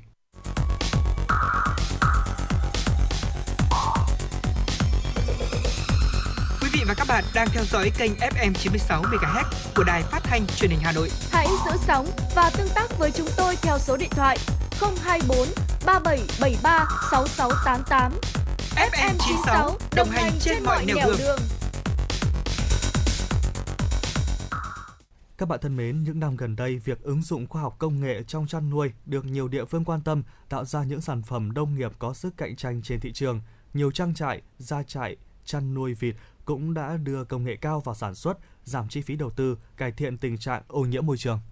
Thưa quý vị và các bạn, nhờ đầu tư chăn nuôi vịt công nghệ cao, nhiều nông dân trên địa bàn thành phố Hà Nội không những kiểm soát tốt được dịch bệnh, dễ dàng chăm sóc mà còn có thu nhập cao từ hàng trăm triệu đồng đến cả tỷ đồng trên một năm. Hà Nội hiện có tổng đàn gia cầm đứng đầu cả nước với khoảng 36 triệu con, trong đó đàn vịt 10,4 triệu con, tập trung ở một số địa phương như Trương Mỹ, Ứng Hòa, Thanh Oai. Với phương pháp chăn nuôi truyền thống, nuôi vịt thường phải gắn với nguồn nước ở ruộng đồng, ao hồ, kênh mương. Tuy nhiên, những năm gần đây, với việc áp dụng công nghệ cao, chăn nuôi vịt hoàn toàn không phụ thuộc vào nguồn nước. Theo đó, chuồng nuôi vịt được thiết kế khép kín, trong chuồng có lắp đặt quạt làm mát với hệ thống cho ăn tự động, mặt sàn bằng lưới. Với diện tích trang trại rộng 10 hecta, quy mô nuôi 6.000 con vịt đẻ. Anh Lê Văn Trèo, thôn Châu Mai, xã Liên Châu, huyện Thanh Oai đã đầu tư công nghệ nuôi vịt theo hướng khép kín được 4 năm nay. Từ năm 2013 đến nay, anh đã được vay hai đợt vốn của Quỹ khuyến nông thành phố với tổng số tiền 900 triệu đồng để đầu tư đồng bộ, mở rộng chuồng trại, mua máy phát điện dự phòng, máy sục oxy, máy trộn thức ăn và các loại chế phẩm sinh học xử lý chuồng trại. Anh Trèo đã đầu tư 2,5 hecta đất tiến hành cải tạo, xây dựng giàn thép và hồ nước khép kín cho vịt sinh sống. Với hệ thống chuồng trại quy mô lớn được bố trí cho đàn vịt, được tắm trong bể có xử lý chất thải, được nghỉ ngơi ở sàn dưới sạch và có riêng khu lót ổ rơm để vịt đẻ. Đàn vịt được chăm sóc, theo dõi và kiểm dịch dưới sự giám sát của bác sĩ thú y, đảm bảo sự phát triển sinh lý bình thường và cho trứng chất lượng nhất cung cấp ra thị trường. Từ 5.000 con vịt đẻ ban đầu, hiện tại trang trại của anh Trèo đã phát triển lên 30.000 con, thu hoạch từ 22.000 đến 25.000 quả trứng mỗi ngày. Anh Lê Văn Trèo, thôn Châu Mai, xã Liên Châu, huyện Thanh Oai chia sẻ. Được tham quan học hỏi, anh em thì cũng bây giờ là chuyển sang cái cái mô hình chăn nuôi khép kín thì thấy, tôi thấy là cái mô hình chăn nuôi khép kín đến bây giờ ấy, thì thấy cái sản lượng nói chung là cái chất lượng nó được nâng lên rõ rệt hai nữa là cái cái cái sản phẩm của nó là nó đảm bảo hơn và cái tính bền vững nó cao hơn so với trước ờ, rất nhiều. Chăn nuôi theo cái mô hình khép kín này thì gần như là mình không phụ thuộc vào cái yếu tố bên ngoài, mình gần như là mình chủ động được. Cái mô hình của gia đình đây làm đây là tất cả mọi cái từ nước uống hoặc là thức ăn, việc uh, nghỉ ngơi là mình được quản lý là rất chặt chẽ rất tốt ạ và chăm sóc là nó cũng thuận lợi hơn rất là nhiều. Với phương pháp chăn nuôi truyền thống trước đây là nuôi vịt thả chạy đồng nhưng không hiệu quả, vịt rất dễ nhiễm bệnh, hao hụt đàn và chất lượng trứng không đạt. Ban đầu khi biết đến mô hình nuôi tập trung trên sàn, anh Trẻo cũng đắn đo rất nhiều. Sau khi được tham quan những mô hình chăn nuôi ở các địa phương khác, nhận thấy khả quan, anh mới mạnh dạn và đầu tư. Từ khi nuôi vịt theo mô hình mới, anh Trẻo đánh giá tỷ lệ trứng thu hoạch đạt từ 75 đến 85% trên tổng số vịt nuôi. Có trứng sạch, chất lượng, trứng vịt của trang trại anh Trẻo được chuyển đi tiêu thụ khắp cả nước. Anh Trẻo cho biết thêm. Theo các chuyên gia nông nghiệp, mô hình nuôi vịt tập trung trên sàn ưu điểm hơn rất nhiều so với việc thả vịt chạy đồng. Vịt nuôi tập trung có lượng thức ăn đầy đủ dinh dưỡng, việc kiểm soát đàn dễ dàng hơn. Vịt khỏe và ít nhiễm bệnh. Trứng vịt to, lọc đỏ vàng cam, an toàn vệ sinh thực phẩm luôn được đảm bảo. Anh Lê Văn Thái, cán bộ thú y xã Liên Châu, huyện Thanh Oai cho biết. Hộ gia đình anh Trẻo là một trong ờ, số hơn 100 hộ gia đình của xã Liên Châu thực hiện cái việc chuyển đổi mô hình canh tác. Khi ờ, các hộ gia đình thực hiện cái mô hình chuyển đổi canh tác và đặc biệt là thực hiện cái việc ờ, chăn nuôi vịt khép kín ấy, thì nó có hiệu quả rõ rệt. Cái hiệu quả thứ nhất mà chúng tôi thấy đó là cái năng suất lao động nó được tăng lên, cái công thu nhập của người lao động cũng như cái thu nhập cho gia đình đầu tư đã đã đã tăng. Cái thứ hai là cái ờ, chăn nuôi theo hình thức khép kín này thì nó ít ảnh hưởng đến môi trường. Cái môi trường là đã được bao gọn trong một khu vực và cái nước thải thì đã được xử lý trước khi thì ra ao chăn nuôi cá. Từ năm 2013, xã Liên Châu đã trở thành một trong 8 vùng được ngành nông nghiệp Hà Nội xây dựng thành công mô hình chuỗi liên kết từ chăn nuôi đến tiêu thụ sản phẩm.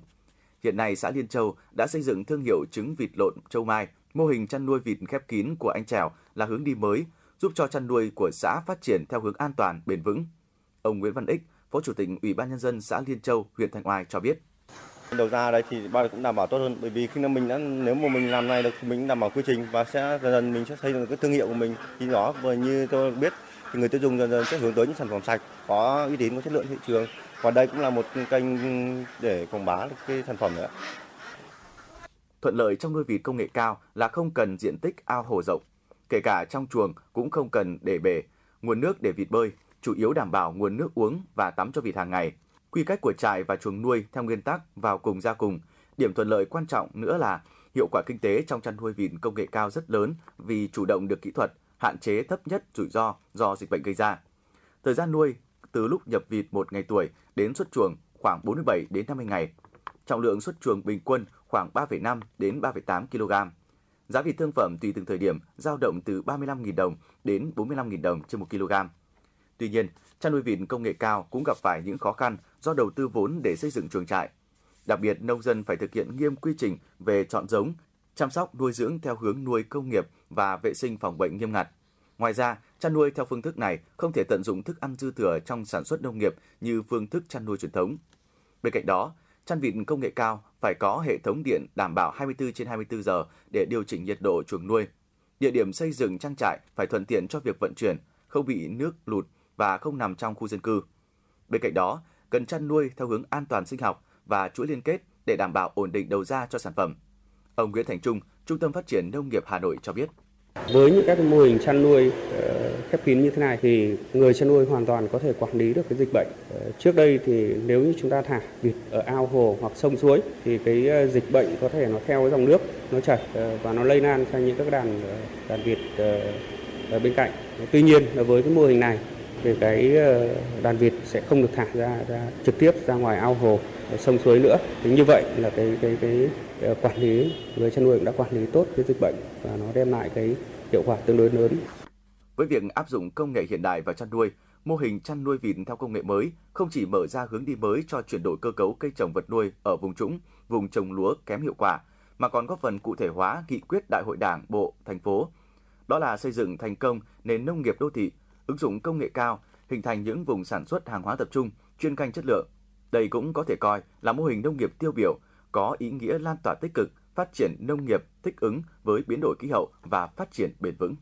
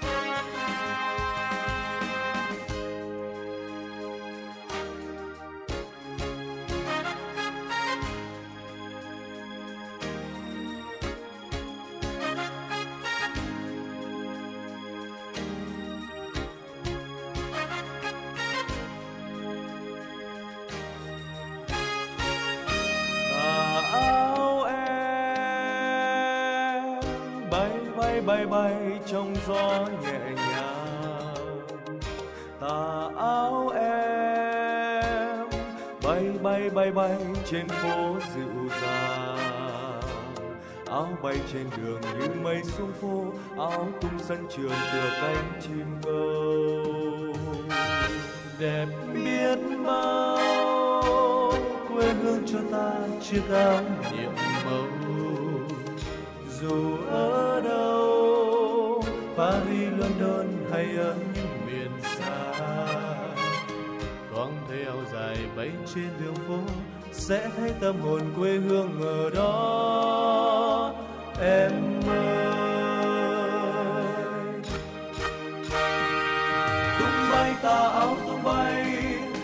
sao một trời nắng đỏ. Tung bay tà áo, tung bay,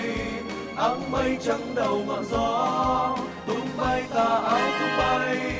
tím biếc những chiều hoàng hôn. Tung bay tà áo, tung bay, xanh xanh đồng cỏ quê hương. Ta nghe từng bước chân em, xôn xao đường về phố nhỏ. Tung bay tà áo thân quen cánh chim vẫy chào ngọn gió. Ta nghe từ trái tim em, tiếng hát ngập tràn yêu thương. Mai đây dù có đi xa, trong tim là cả quê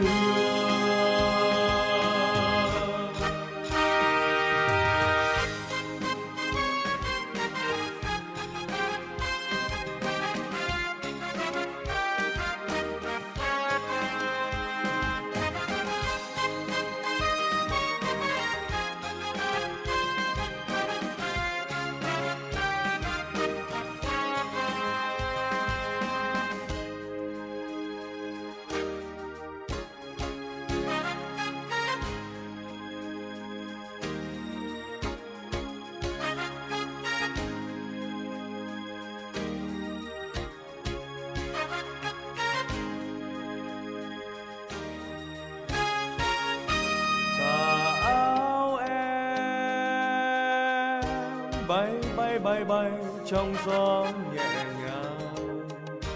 Tà áo em bay bay bay bay trên phố dịu dàng. Áo bay trên đường như mây xuống phố, áo tung sân trường tựa cánh chim câu. Em biết bao quê hương cho ta chiếc áo nhẹ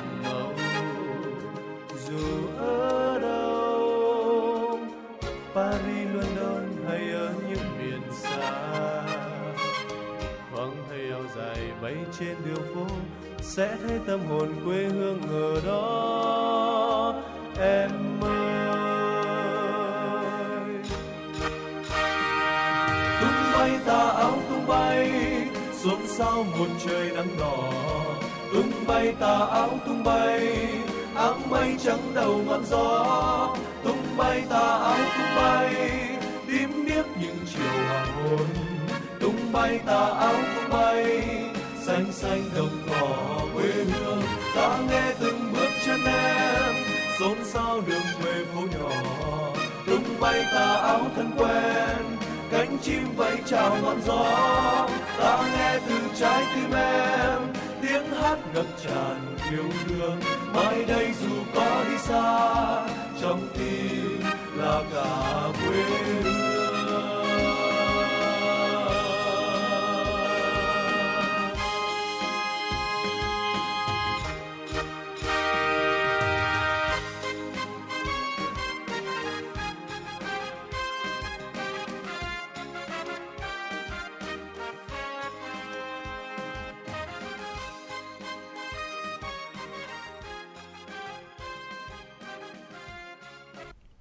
Quý vị và các bạn thân mến, đến đây thì thời lượng của chuyển động Hà Nội chiều hôm nay cũng đã hết, nhưng chúng ta sẽ vẫn luôn được gặp nhau vào khung giờ này hàng ngày trên tần số 96 MHz của Đài Phát thanh và Truyền hình Hà Nội. Các bạn cũng có thể gọi đến số điện thoại 024 3773 6688 của chương trình để chia sẻ những vấn đề mà các bạn đang quan tâm hoặc những đóng góp cho chương trình ngày một hấp dẫn hơn quý vị nhé. Còn bây giờ, xin chào tạm biệt và hẹn gặp lại.